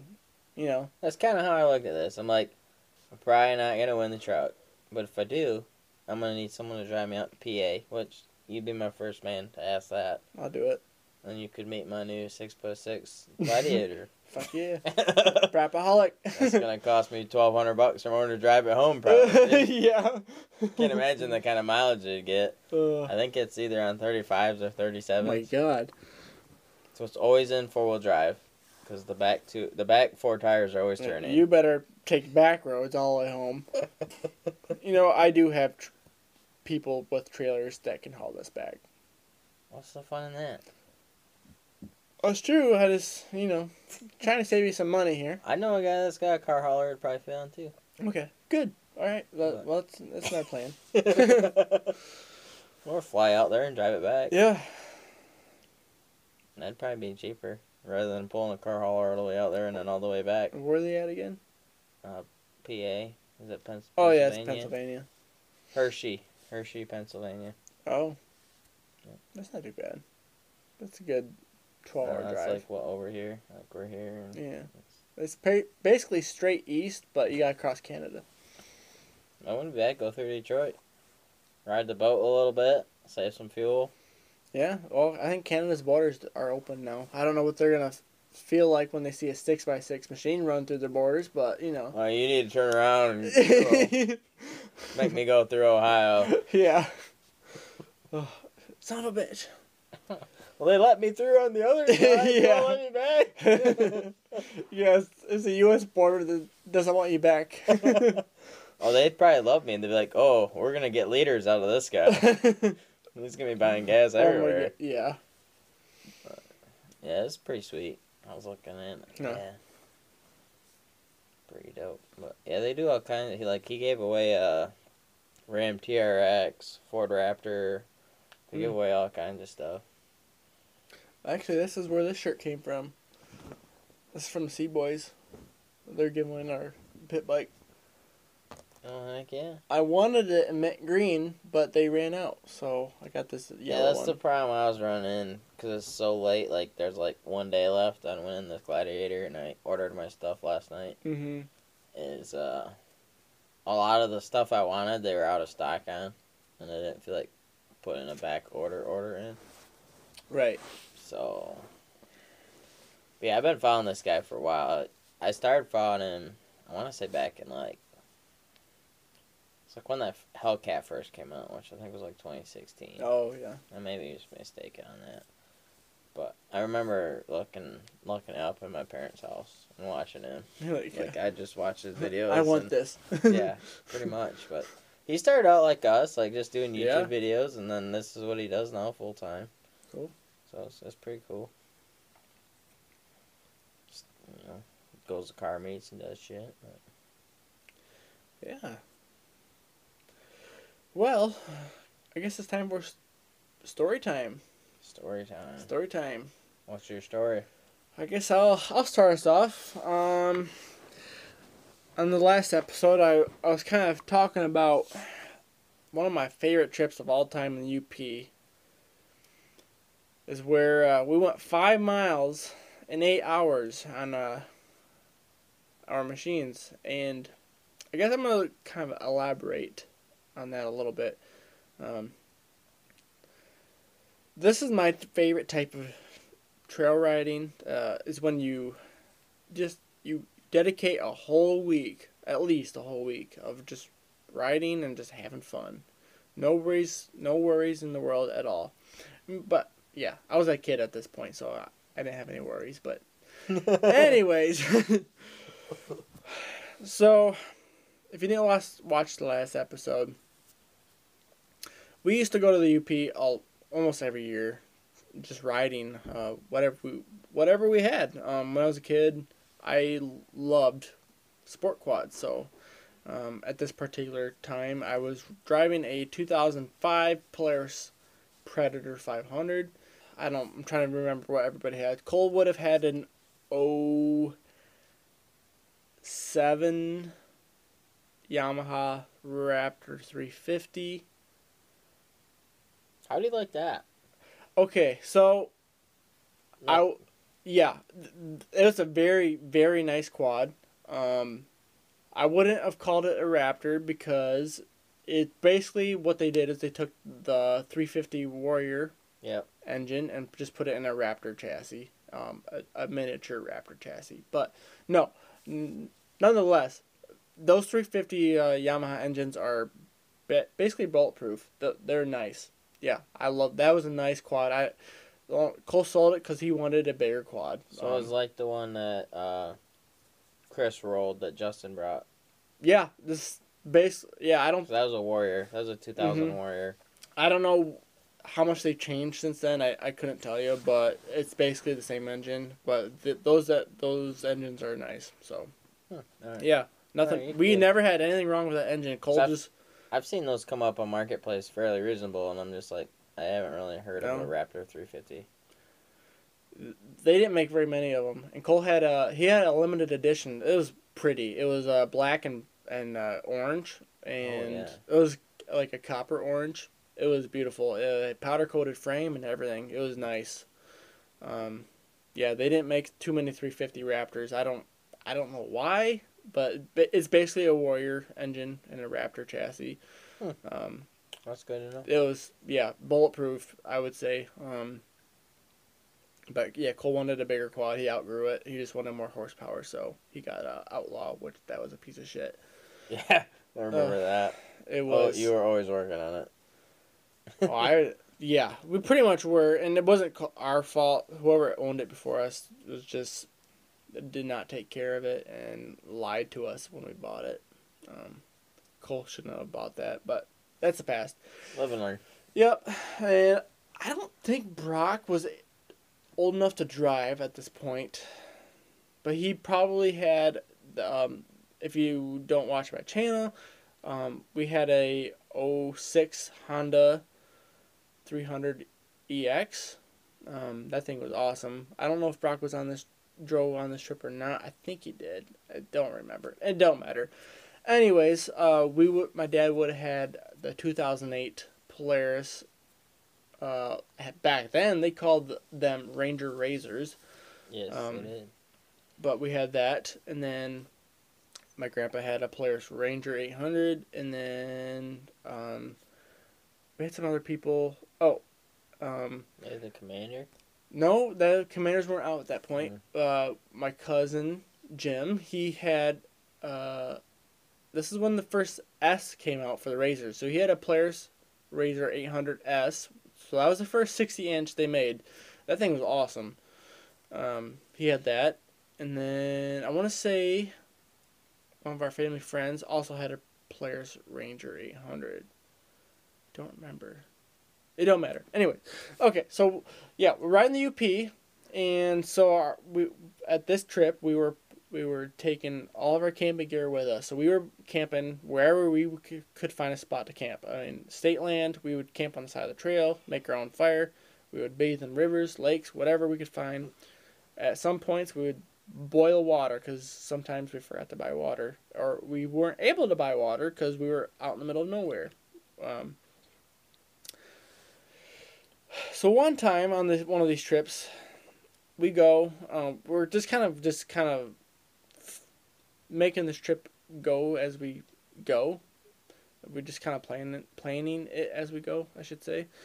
Um, we we have a destination of we we want to, you know, the halfway point. We want it to be something special.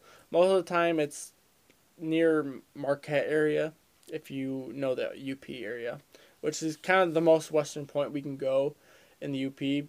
Uh, because it's kind of like a three and a half day trip to go there on on quads and side by That would be sides. awesome. It's fun. And at that point, we kind of turn around and go home. Um, so, anyways, uh, we're we just want to just hit new trails that we've never been on, and uh, we kind of map our our trail out on the map, and we just kind of wing it. And we finally hit this trail that was supposed to take us to uh, our m- middle destination, I should say. And we uh, we start hitting this trail, and it's it's very muddy. And at this point of the year, excuse me. At this point of the year, it's in the middle of summer. It's not usually that wet, but um, we're riding old snowmobile trails. Um, so most of these, most of the time, these old snowmobile trails, especially if they're wet, they're closed during the summertime. Well, this one wasn't, and there's people that were going through this this, this trail. So we were just following these people's tracks. Well, people are going through it, so we're gonna try to go through it too. And it's wet, and so it must be just a swampy area. So we we go through and we make it as far as we can, and you know someone finally gets stuck. And luckily, um, a couple of us had winches. Um, actually, I forgot to mention uh, Eric was with us too, and he was borrowing his brother's uh, Polaris Trail Boss. It's a three three twenty five, I think it was. I thought those were three thirties. Oh, 330s. Yep, you're right. He had 330. Um, anyway, he, he was on that. And anyways, so uh, yeah, we finally we got stuck. So um, we finally pull all the main guys through, and then us, uh, us sporty 50 or 40 inch quads, we we kind of make our own pass. And we make it through. Uh, we were able to you know drive through the outside of the of these trails. So, um, so we go through. No problem. So we uh, reevaluate. We kind of look ahead, and it's even more muddy. So the side by sides they just kind of plow through as best they can. Of course, they get stuck, so then they pull themselves out. It's kind of rinse and repeat. And so we're doing this for a good couple hours, and we keep going. And we hit this dry spell. Like, well, this must be the end of it. So we're we're gonna keep going because people are still going through it. We can see fresh tracks, so we keep going, and you know, eventually a mile up the road, more mud. So, well, we're this far, so I don't know how much more mud we can possibly hit. So we keep going. It's rinse and repeat. We go, side by sides get stuck. They pull each other out, and at a couple points of going through all this stuff, actually the trail's so tight, we were not able to kind of like make our own path. So we actually are a couple times we're forced to go through these mud holes, and sport quads. You know, so yeah, we go as far as we can. We obviously get stuck because we're not built for the mud at all, and we keep doing this for we hours. I mean, it was hours. Probably we just like probably just having so much fun. You probably lose track of time. and, and yes, you're right. We lost track of time, and we just and we didn't want to. We had to. I don't know why. I don't, and I don't remember, but apparently, I want to say we had to go this way in the particular trail we were in. I don't think there was very many trails that would legally let us go outside. So we we just kept forcing ourselves the way through it. It was so much fun. I mean, just looking back, it was just just a basically a mud bog. I mean, it really wasn't, but um, I mean, we were kids, so we were having a blast, and because we didn't really have to do too much work, but uh, you know, just watching everybody else trying to go through the mud, and we try to go through the mud. It just, I just remember it just being so much fun. Yeah, and at the t- at the at the end of the day, you know, eight hours later, we we went, we we tracked it. We went five hour or five miles, and we were so muddy by end of the, end of the day that the my radiator on the, my Predator 500 was so caked full of mud. I was overheating, so I had to pull off the side of the road, and then we found a swamp, and we had to fill up all, some water bottles with swamp water to spray my radiator out so I can actually make it to salvation. And we finally found a motel because we didn't want to camp because we needed cleaned. We were muddy. We needed clothes washed. We needed our ATVs washed, and so we found a motel, and they were they were ecstatic because they were they're having a great time. They'd never seen someone so muddy in their life roll up to this motel. We are like, "Can we borrow your garden hose? We need to spray down." we sprayed ourselves down. We sprayed the machines down. We washed our radiators out. They had we went to a local wash and we washed our clothes because we were just filthy. it was fun. Um, I'll never forget that trip. Yeah. Just we went five miles in eight hours.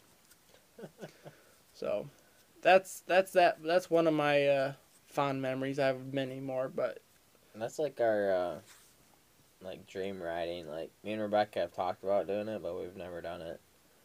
Just to go out Yeah. with a group and camp on the trail and just live life to its fullest that I'm- week. I'm really hoping. Probably ain't gonna happen this year, but we really want to do it next year. I'd now that the down. now that we are, you know, Michigan's open and the U.S. is more open because of COVID. Um, we want to do that same type of trip, but in Canada. Oh, so- okay.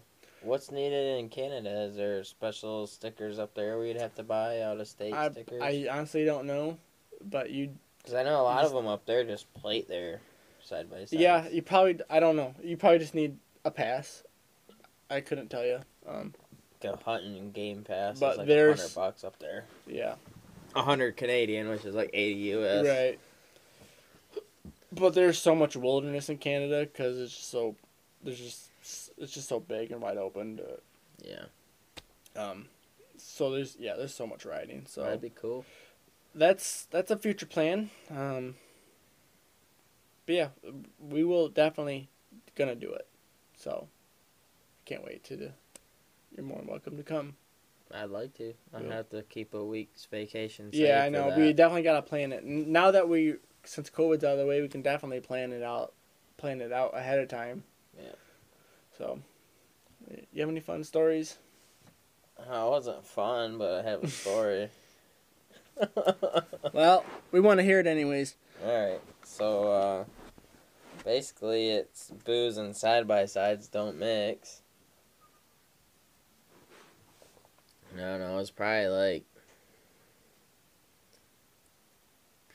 I don't know what year it would have been.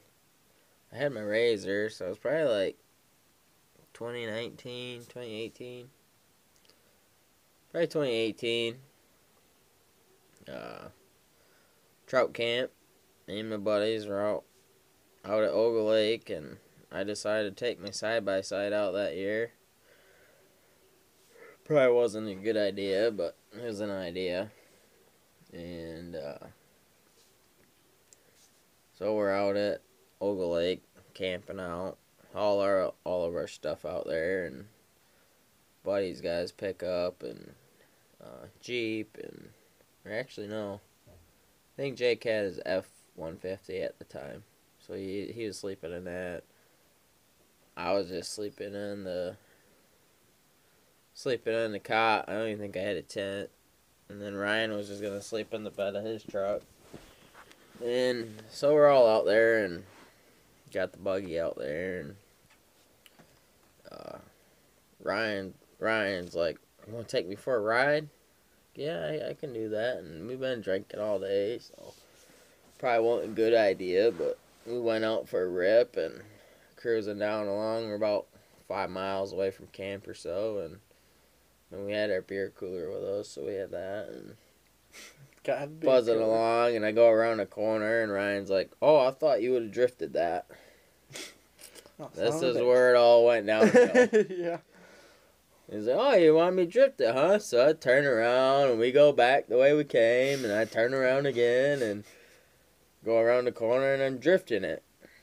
And as I'm drifting it, and we're sideways, I'm going and I'm like, can see the truck rut plain as day. I'm like, this is gonna hurt in my head. That's what I'm thinking. They tell Ryan to hold on, and we hit the rut. The rut sends us flying into the ditch the opposite way. And I was in his lap, and he was in my lap, and never did roll it. That was the closest I ever came to rolling it. I think I was on one wheel at one point, which was interesting. We stop in the ditch, and I'm like, alright. So I put in reverse, back up, and it don't feel right at all. Does not feel like it should back good. up. Yeah, something's definitely not good. So I get out and I'm looking at it, and on the driver's side rear tire, there's like a four inch chunk of sod in the bead, but the air still has tire or air or the tire still has air. well, well, that's not good.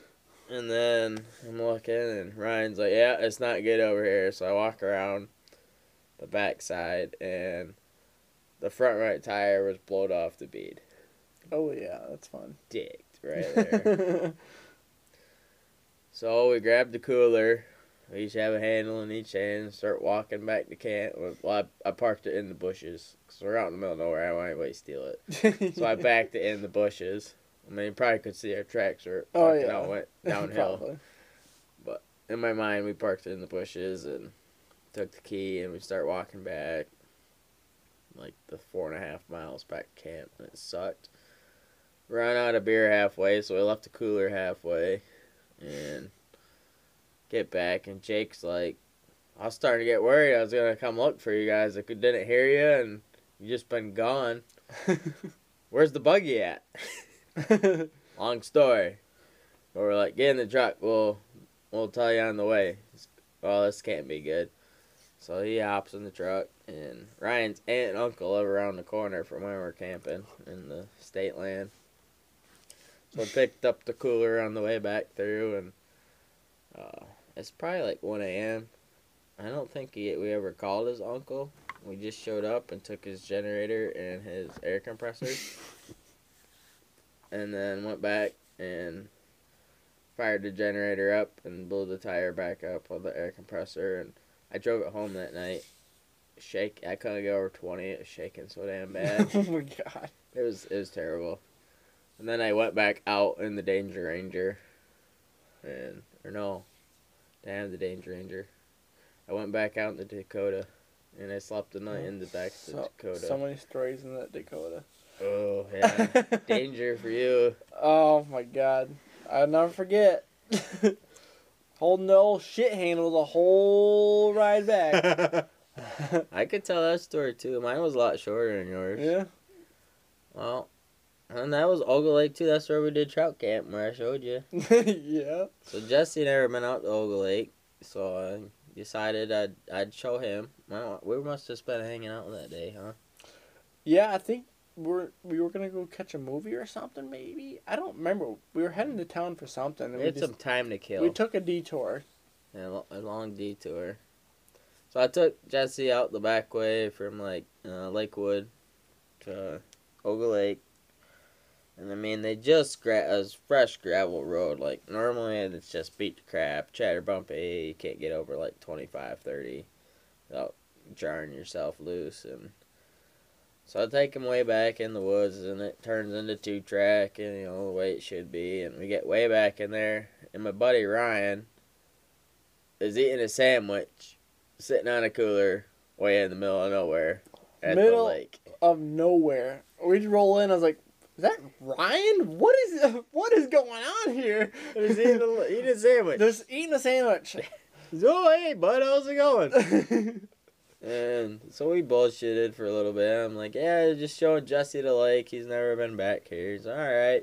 He still had like half a sandwich to go. I feel like when we left. yeah, I think so. He was eating pretty slow. Yeah. So he's uh, just enjoying nature. And I- I'll say before this happened, me and Ryan. So Ryan had a '98 Chevy that would cut out at 97 mile an hour, and I had a 2005 Dodge Dakota with a V8 that would cut out at 120 mile an hour. Me and him did some racing in Mexico or Canada before Just somewhere, somewhere. somewhere. We did some racing and uh, I, I I had beat him previous to this, and he was a little bitter about it that his full size Chevy. And I'm guessing this was on up. a straightaway. Somewhere. Yeah, it was on the highway somewhere. So, fairly straight Yeah, no hills, and concrete. asphalt. Yeah. Yeah. Okay. Yes. and traction. I blew by him at a hundred, and he didn't- he couldn't do nothing, and he was he was pretty frustrated about that. That my little truck beat his big truck. So, anyways, we we get back in the Dakota and we start heading out, and the truck had posi rear, so both tires spun, both hooked up, and we're going and we're just getting back out to where it's freshly graveled, and I look, I just happen to look in my rearview mirror, and all I can see is GMC. It's all I can see. No headlights. Is just is Ryan's bumper on my ass. Like, well, this isn't gonna be good. And he gets and it's like, it's a two track, so it's it's not two cars wide. It's we each had a tire in the ditch when he decided to try and pass. And so I'm like, oh, I'm not gonna let him pass. and Ryan's trying to pass, so we're both going, and our trucks are and even till this day, we talk about this. Like our trucks were floating next to each other they they were in two wheel drive, they were like just floating. 85, 90 miles an hour on this gravel road, just floating in sync. Like if we weren't in sync, we would have spun one of us out. And Yeah. there's like it's about half a mile where the road curves, and it's it's in the woods, surrounded by red pines and like oak trees and shit. Like it's just not not good scenario for racing. And uh, it the road curves, it snakes a couple times, and it straightens back out. And I, I mean, me and Ryan both know this by heart. And Jesse's just like white knuckling the oh shit handle, I was. and like Very I don't know, maybe he's holding on to his seat. I don't know. Both of his hands were occupied with like oh shit and fear, like he was white knuckling it. And we're hauling, and neither one of us are letting out into this corner. And I'm like, finally, I'm like, it clicks. Like, well, I could kill myself, but I can't kill Jesse too. That's just bad. So I let off at like 80, and Ryan bowls around me. I don't know how he made the corner, but I don't know. mine. I was tight drifting. I was drifting. It grabbed. I'm like, oh shit, and then drift back the other way, and it was like a Tokyo drift moment in two pickups, and we get to the stop sign, and Ryan's like, I had you, I beat you, and so excited, and Jesse's just like, I'll ride with you, but never race with me again. And that was, Yeah. that was about how that conversation went. As he's shaking and white knuckling. And then Ryan peeled out and threw stones all over my truck, which pissed me off a little bit. And then we went to Cadillac did something. I don't know. Probably watched Yeah. a movie. I think it was a movie, but yeah. yeah. You're like, I'll ride with you, but never race Yeah. I, I remember that. And it was Yeah. very, like, it was no sarcasm. It was straight to the point, like, pissed off a little bit. I was like, I'll ride with you, Wyatt, but never race with me ever again. Yeah, yeah, just like that. Yeah. As I'm holding the oh shit handles. Still, his, his butthole is still slammed shut. yeah, that was sketchy. Oof. And after that, I beat Ryan again Yeah, you told me that one. up the hills. You you had a, a redemption race and you Mhm. beat him. Yep. It was fun. Never forget that mm, that ride. Never. You're welcome. But I'm That glad we road- survived. that road's never that smooth. Usually it's a million chatterboxes. Well, I'm glad there. it was that smooth that day because it was rough. I'm amazed how fast Ryan caught up to us. I- I, looked he- in my rearview mirror and it's just GMC. Yeah. That's all I see. He was hauling ass that day. yeah. He was having a peaceful lunch and we inter- interrupted him. We used to fly through there like at night. Like we we knew them roads like the back of our hand. Yeah. Where we would turn like on a full moon night, we would Mhm. turn our headlights off and race through there. That's like me and going to the gravel pit. I know that trail by heart. hmm I could I could do it in the dark. Now, not so much. They've clear cut a lot of it, and a lot of it's changed for me. But Right. Yeah. When it comes to off roading, it doesn't even matter what it is. It, it, it doesn't even have to be about off roading, but um, ma- maintenance. On, Oh, yeah. On your machine, how important it is, and yeah, the lo- makes the longevity of stuff uh, last. it really does. And Noticed that on the Jeep when we went trail riding, yeah. it was extra squeaky, hmm and I thought I had something going out. And a lot of the guys were like, "It just sounds like you need a good grease job," but like they could hear me coming from two cars length ahead. like, I you, uh, you need some grease, bud. understand that. So I didn't think I had a grease gun, so because I'm not, I don't do shit like this. So Yeah. I went and bought a fancy grease gun, a Lucas pistol grip one. Yeah. It was like forty bucks, Okay. which probably way overspent on it because it says Lucas on it. But Probably. I Uh, thought it was. I honestly don't know. Lucas, the pistol grips are okay. I that's what people said is the way to go is to get a pistol grip just because you, you got mm, small hands. They're- You don't have to Yeah. two hand it. You can. if you have a good enough end on a grease gun, because I'm a farmer and I understand, I use grease guns all the time.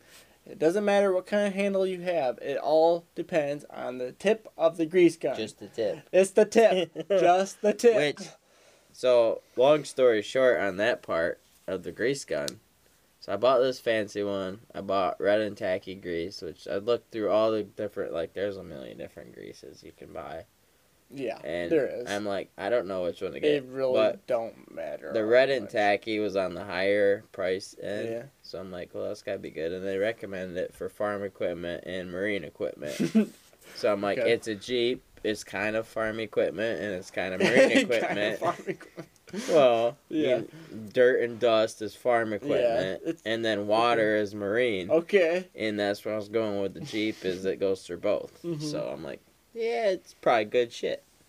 So I bought that and and like trying. To, I never loaded a grease like a a fancy grease gun, so I'm, I'm just reading the directions on that. And I don't like reading directions, so I just kind of did my own thing. I schwacked both ends off the grease tube and threw it in there, and it works.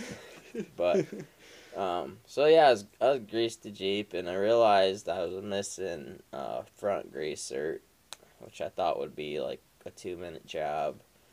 I ended up buying the wrong size. I didn't realize there were so many different size grease. And, but I greased everything that I could at the time, Okay. And my squeakiness for the most part went away. So I think once I grease that front Yes. U joint, it'll be good. Keep up on it. It'll definitely help. And while I was at it, I greased the side by side because that's getting Yeah. a little squeaky too. Keep them A arms greasy. yeah. You, yeah, greasing them those joints, you're pushing water out, and that Yeah. will. Uh, oh, it was nasty grease to come out of the Jeep. yeah, It was like blacker than shit. yeah. It was probably. so I just I just punched her through and um uh Tyler who I bought the Jeep from, he's like, Yeah, every time you do an oil change it wouldn't hurt to grease it which I already had an oil change on it and I hadn't greased it, so Mhm.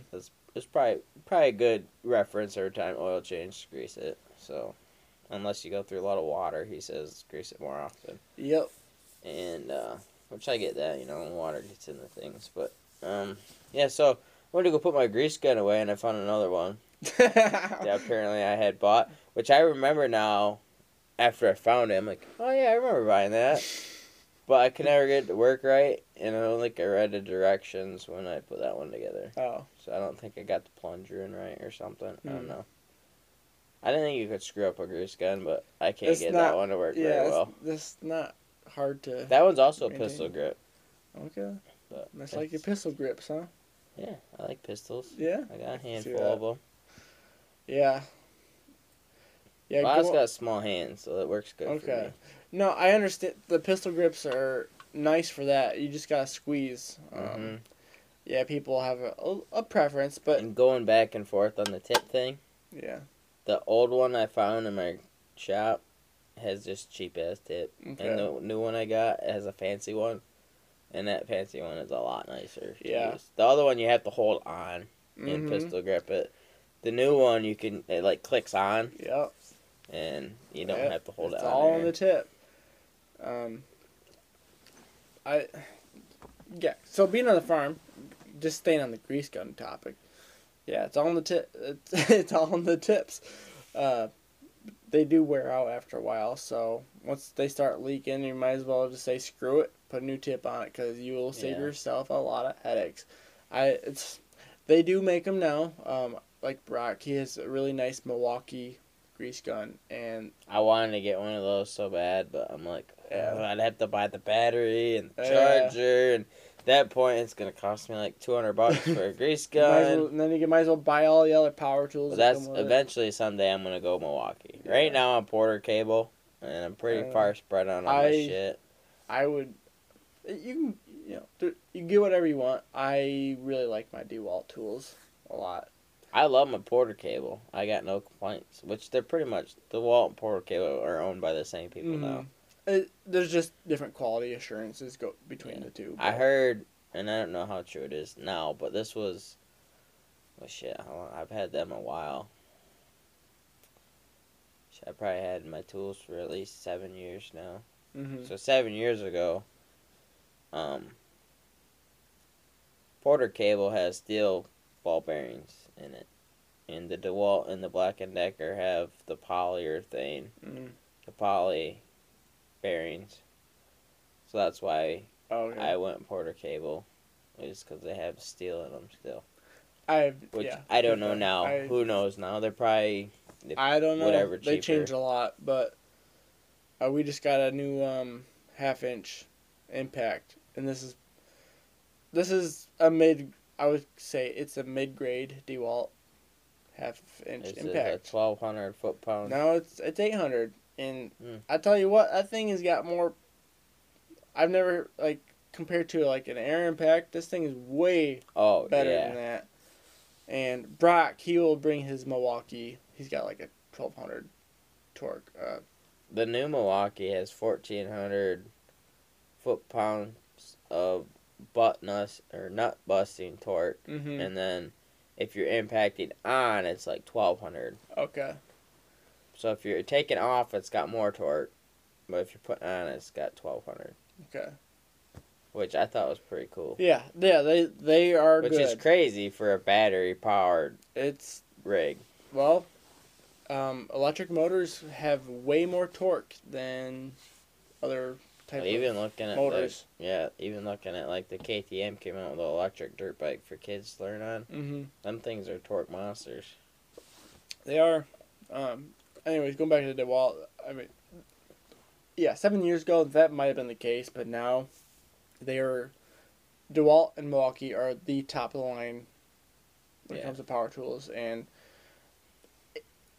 I don't know. I, I have no Yeah, preference. what's- we what's we funny- just we just went with DeWalt because that's what's, what we've always used, and we like them. What's Yeah. funny is like Snap on and Mac aren't even really in the question anymore. No, heck no. It's it's Milwaukee is what you see a lot of automo people using. Yeah, yeah, yeah. which I just find funny because Mhm. like Snap on's just overpriced now. yeah, That's and really all it is. We when I, when I worked at uh, the um, the truck shop two years ago, uh, three years ago.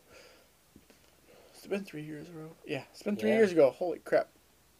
Yeah, they have the mechanics there. They you know they had old Mac and Snap on uh, pneumatic tools. They did not even compare to what well Cole what he had, and he had Dewalt. He had a Dewalt Impact and stuff, and Yeah. they just he's taking lug nuts off these trucks, semi trucks with it, and their their tools couldn't. They just Yep. didn't have the power. Um, Which it, and they I've paid always- probably way more for it. Oh yeah, I've always like I know like, I, when I get my truck fixed on and shit, they always put them on with the air tools, but or not air tools, but the battery powered. Mm, When they first switched to the battery, I was always like second guess it, so I'd go home and check all my shit. You know, Yeah. it'd be tight, but that's just blows my mind something with a battery can get shit tight. yeah. Um, Which it, it does though. I mean, like hmm it just it's mind blowing for me. Like in the lithium, and I've I've witnessed it firsthand, even with it's like putting screws in wood. It's got full power until the battery's dead. oh yeah. Which the old shit was like, you know, slowly Mm. drive the Yeah. screw in. Yeah. Like it just And how when, they can do that is just when the battery's dead, it is dead. But it's got full power till it's Oh dead. yeah, it, it it really does. Um, I forgot what I was gonna say. Well, we were talking maintaining vehicles. We kind of Yeah. went off track there a little bit. Right. Oh yeah, yeah. Um, we have a we have a quarter inch drive uh, impact, and I Oh, use yeah. that thing on almost everything, especially on small engines. It's like li- the perfect thing for small engines. That's engines. all I got is I got the quarter inch impact and then the And- regular drill. I don't I ha- if unless I'm drilling a hole, I use the drill. Yeah. If I'm not drilling a hole, I impact everything. Yeah, yeah, yeah. That hammer, the hammer on the impact's awesome. I mean, but this thing has got enough. If if the drive, the bit can take it, which most of them can't. But if it can take it, this will take lug nuts off like all my the quads and stuff. Mm. Like it's and it'll and I've even torqued them. I just was curious, and it was torquing them into spec, like perfect, like, oh, pretty darn close to good enough, you know. So I don't even double check when I, when the quarter inch drive gets them tight. I don't even double check it with the So I I uh with the torque wrench. I mean I don't have a torque wrench, so when I when I put like the tires and shit back on my well, I'd made my RZR. I haven't really done it much with the Can-Am yet, but Yeah. I'd always take them off with a uh, breaker bar, Yeah. and then once they're loose, I'd take them off with the impact. Right. and then I throw the wheels back on and impact them on, and then do like an eighth or a quarter turn Mm-hmm. with the the Yeah. Breaker That's bar. just being on the safe side, and I should do that. But I've never had any troubles yeah. with it. Well, that's just my idea with the Yeah. battery. Like I'm sure it gets it tight enough where I don't need to, but Yeah. it just I understand. Yeah. I Not know. better safe than sorry, and just double check them. especially how I drove that RZR. I that was balls to the wall or nothing. Pretty much. Yeah. I really do miss it. Like I'm gonna have another one someday. Maybe I'll have both. I'll keep the Defender and get a balls to the wall one. That'd be funny. Yeah, I agree. I want to do. I want to have a fleet. The wife can have the limo and the dirt bike, and I'll have the RZR. yeah. uh, I guess, but going back to maintenance, very important. Um, I've learned a lot because I've been working on a lot of people's small engines lately. Uh, you can tell that they have been n- neglected of maintenance, you know, the maintenance that they need. Like greasing, oil changes, air filters. Um, air filters are the big one. No one is doing a good job of cleaning their air, fil- air filters or, Guilty as or charged. changing them. Or and that is the big, especially in off-roading stuff and quads, especially if it's not a good filter. Uh, people, I'll, I'll see things with foam. I hate foam filters, and I've said this in some yeah, of my like, YouTube videos. I like foam filter. I like it because it's washable. They're washable. That's convenience about it, but the it depends what kind you get. But most of them aren't good enough. In my opinion, they're not good enough. The foam filter did not get the fine dirt. Paper filters do. See, I don't know on my I've RZR. had way better luck with paper on filters. my than RZR 570 I had, and I mean I beat, I mean beat on it pretty good, and it's a lot of trail ride miles because we lived right off the trails. I put a uni foam filter in that, I and then I will never use uni filters. Uh, no, I nope. That's the one filter I will never use. really, I do not. I had like great them. luck with that, and so Uh, I maybe I, I just have bad luck with. I YouTubed how to.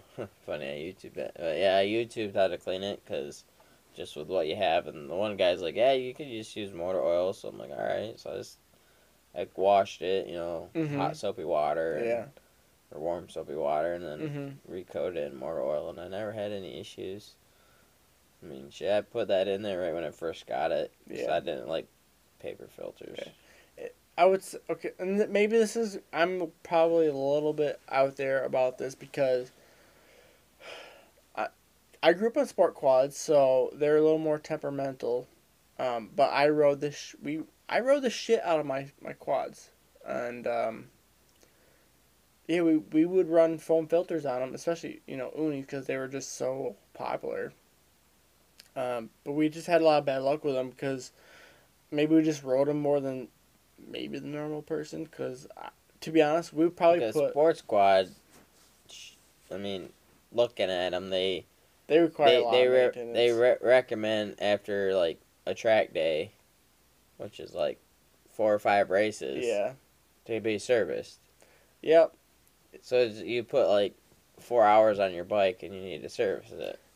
yeah no you're right and maybe that yeah maybe we didn't do it enough um I, I couldn't tell you how many hours we put on our machines but we put a lot I mean Yeah. over over a hundred hours So my my foam Easy. filter I had on my RZR, I did end up replacing it. I mean, it, it started to fall apart a little bit. So the there's like I guess there was like two layers to it, but it was all one piece when I had it. And the the last time I went to go wash it, the second piece like delaminated from Mm. the first piece.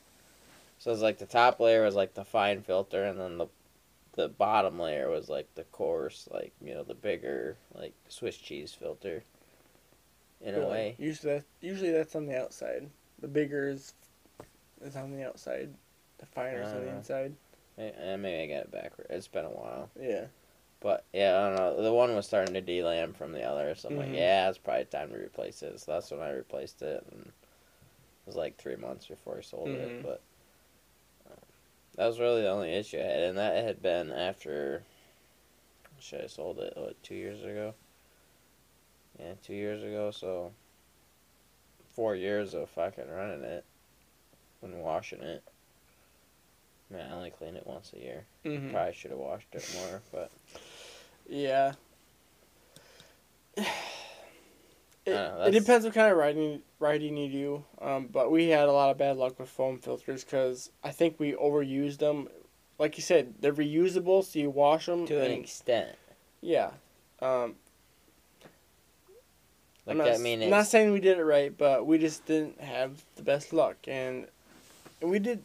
You know, we, we did some research on it, and they people were saying, or the research was showing that they don't the pores on the the foam filters are a little bit bigger than what paper filters can capture. So, um, But also on the type of riding we were doing, if we're in the dirt a lot, we just decided to quit using them, and we were because we, on your sports quads, I can see that. On the RZR, I had though too. It had the prevent on it, yeah which it had um. It had frog moss, yeah, and that helps a lot. and lot. I pulled that out, and it was like four, like a four-inch block Yeah. square of frog moss. You're so that right. catches a lot of shit On that point. before it goes into the filter If on you that have machine. some good pre-filter Yeah. protection, that helps a Which lot. that when I cleaned that, that was I didn't realize that was there for the longest time. I'm Yeah. like, why does this say push? So I pulled the cover. Oh yeah, there's a block, and that was black, like black, Mhm. black. Like I just kept rinsing it. I literally left the hose in it and walked in the house for like Mhm. an hour and come back out and it was finally clean. But Yeah, those help, especially on like mud and stuff. But yeah, yeah, we would we would buy the the good oil, you know, air filter oil, like not just motor oil. We would buy air filter oil. Supposedly it would help airflow and stuff, but like the PG foam. yeah, I don't even remember what we bought. We bought some good stuff back in the day. I, I don't remember what it was. I remember it was a, a green can. Hmm. Um, but yeah, I even to this day I still try to shoot for uh, paper filters. I just I remember you saying that when you looked at my Can-Am one. Even did I. yeah, you're like, oh yeah, it's got paper. Yeah, I just think they just do a better job. Um, just blow them out, and then Which I mean, if you look at it, and then replace all the tractors come with paper fillers. yeah, and you know what? That's probably the perspective I was coming in.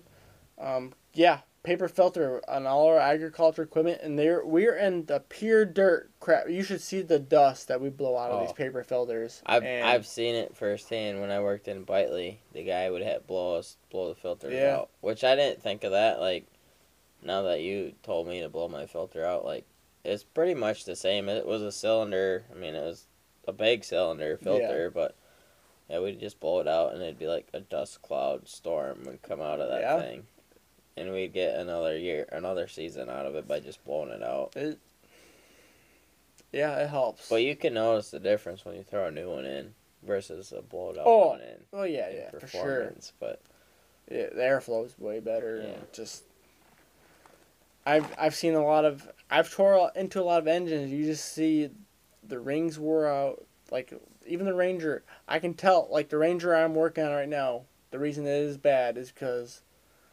well, it's a they player. put their air boxes in this a weird is spot. Polaris's fault. they put the air box right next to the tires, and it's right into the dust storm, and they just sucking in, literally just sucking in dirt the whole Mm-hmm. time. Um, actually, yeah, yeah, pretty much. It's just it's not good. So, but they they fixed it. They actually moved the air box out of the tire, and then they moved the air intake up and out of the way of the tires, and now it's sucking in. I'm not saying it's gonna be clean dirt, but it's a lot cleaner dirt. So, A lot cleaner.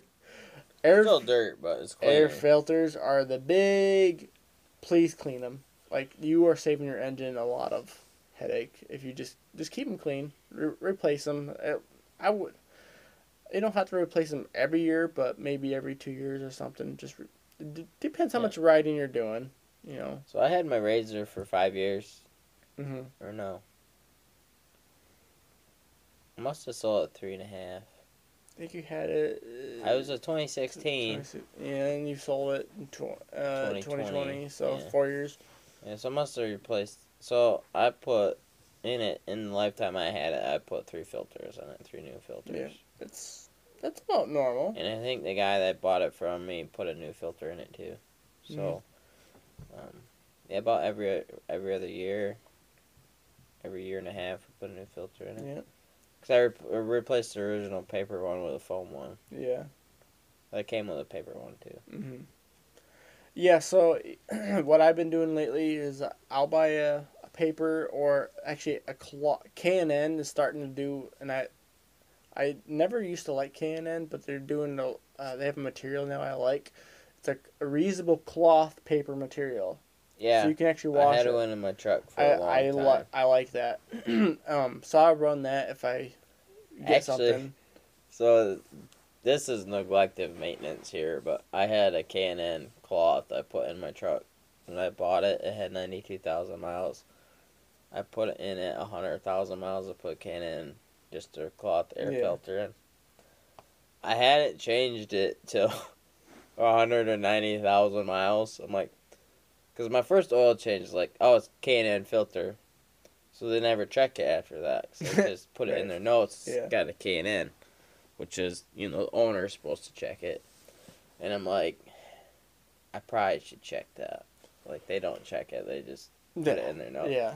So at 190,000 miles on my truck, I checked it, and I'm like, this is the blackest air Oh filter gosh. I've ever seen.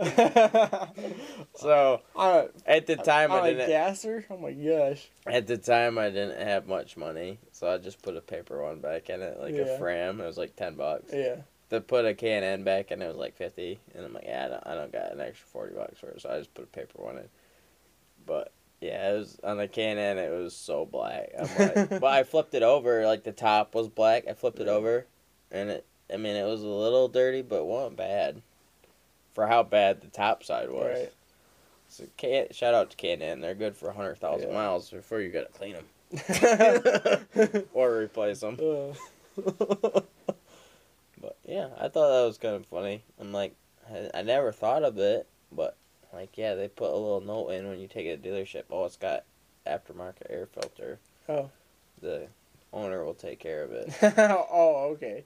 Yeah. Because on my on all my you know the inspection sheet they give Yeah. you, it just says um, aftermarket. Mm. They can't warranty it out or something, or They won't replace it. can't be liable for it. Yeah, the last time I went there, they're like, yeah, it's getting a little dirty. You might want to put a new one in there. I'm like, oh, yeah, I never thought to check it. You, yeah. Well, you really shouldn't have to, on like road vehicles, you shouldn't have to check your air filter as much. That's a hundred thousand miles, bud. Well, yeah, we do live on- on a lot of dirt roads, but Well, before I had Jeeps, I would also off road that truck. that's true. You you do. And actually, another friend of mine told me he's complimenting me on my wheels. I painted red. He's oh like, yeah, "What'd you paint these with?" Because he's like, "I know you just beat the shit out of your truck, anyways. Like, Yeah. you don't change them in the winter. You just send it. So you're a good like." He's like, "It's a compliment, even though it don't sound like one." I'm like, "I appreciate it. You know, I I get where you're coming from." I'm like, just rattle can. Just, put 'em in just, a just rattle rattle can. can. Yeah, just don't put the clear coat on because it'll make it crack, and you got to repaint them again.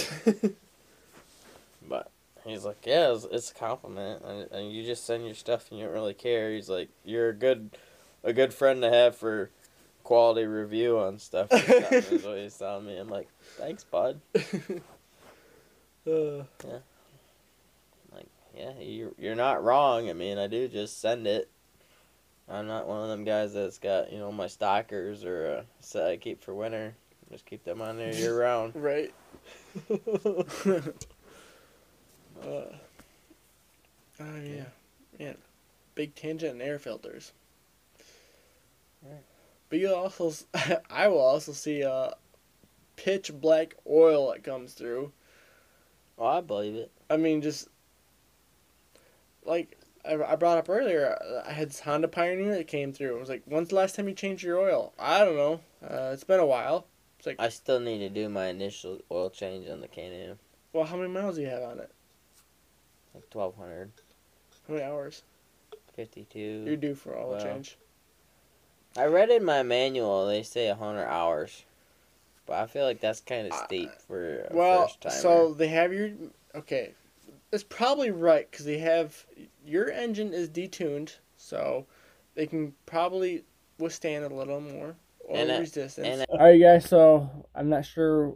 I ran out of storage on my my camera, so I'm not really sure where we ended up. But um, we were talking about uh, oil longevity and air filters and stuff. So, but long story short, maintain your engines and run good gas in them. Keep the air filters clean and keep your oil up to par. and grease your joints, and you will be set. I guess.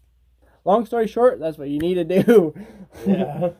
so, um, I'm recording this on my other my other device, so it's probably gonna be a little bit different quality. But we're probably gonna wrap up here soon. Um, is there any uh, more thoughts you want to talk about?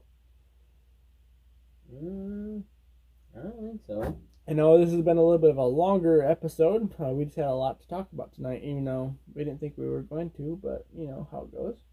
I drank a few beers, figure it out, and it just it just kind of comes going. off the tongue. Yeah, it just keeps going. Um, yeah, so a lot's going on. Um, stay tuned because I have gonna be tampering with a Defender, and we're gonna be comparing the X3, the XP Turbo, and the XP1000. We're gonna be comparing all of them, and just gonna have a good time. Might go camping this weekend, and so we're probably gonna have some trail riding stories. I don't know where we're going, but if we're close, maybe Wyatt will join with us. We don't know yet. Possibly if I have Sunday off, but I know uh, Friday in the evening's pretty busy. Saturday we're gonna be out of town, Mm-hmm. Okay. and then going to fireworks at uh, Superior Hardwoods. Okay. They do a hell of a show. If you have that night off, I'd highly recommend going to check them out. We'll have to see what one we're doing. I don't know yet, but um, hopefully I can get the X3 running before then. If not, then no, that's gonna happen for me. Um, you still got, you got quad, don't you? Or you sell them all? You got the Ghost. I have one more quad, but I don't want to ride double on a holiday weekend. Oh yeah, that's not a good idea. Yeah, that's the only thing. So, anyways, I um, could write you out a defender. yeah. Well, well, maybe. but anyways, I guess we're gonna wrap this up. Uh, this is gonna be the end of the podcast. Uh, we are available on YouTube, Apple Podcast, Google Play. Well, it's not Google Play anymore. Google Podcast, Spotify. Um, wait, I don't even know. Oh, We're, we're available on everything. I mean, whatever We're out there. we are out there. We're on Anchor. Um, so yeah, please, whatever you guys like, you can listen to us on those platforms. I really appreciate it. You can follow me on youtube.com slash brapacop. Blah, blah. You can, yeah, blah, blah. you can follow me on youtube.com slash braapaholic. Um, I have, also have a second channel. Um, all links are down below, so you don't have to worry about that. It's pretty easy to find. Um, just stay tuned. We have a lot of content coming on, and um, is there anything you also want to say, Wyatt? Mm, no, I don't think so. All right, I'm good. So uh, we'll we will see you guys in the next episode, and uh, we appreciate you guys coming out. So um, hope you guys have a good Fourth of July weekend, and uh, Don't blow yourself up. yeah, don't blow yourself up.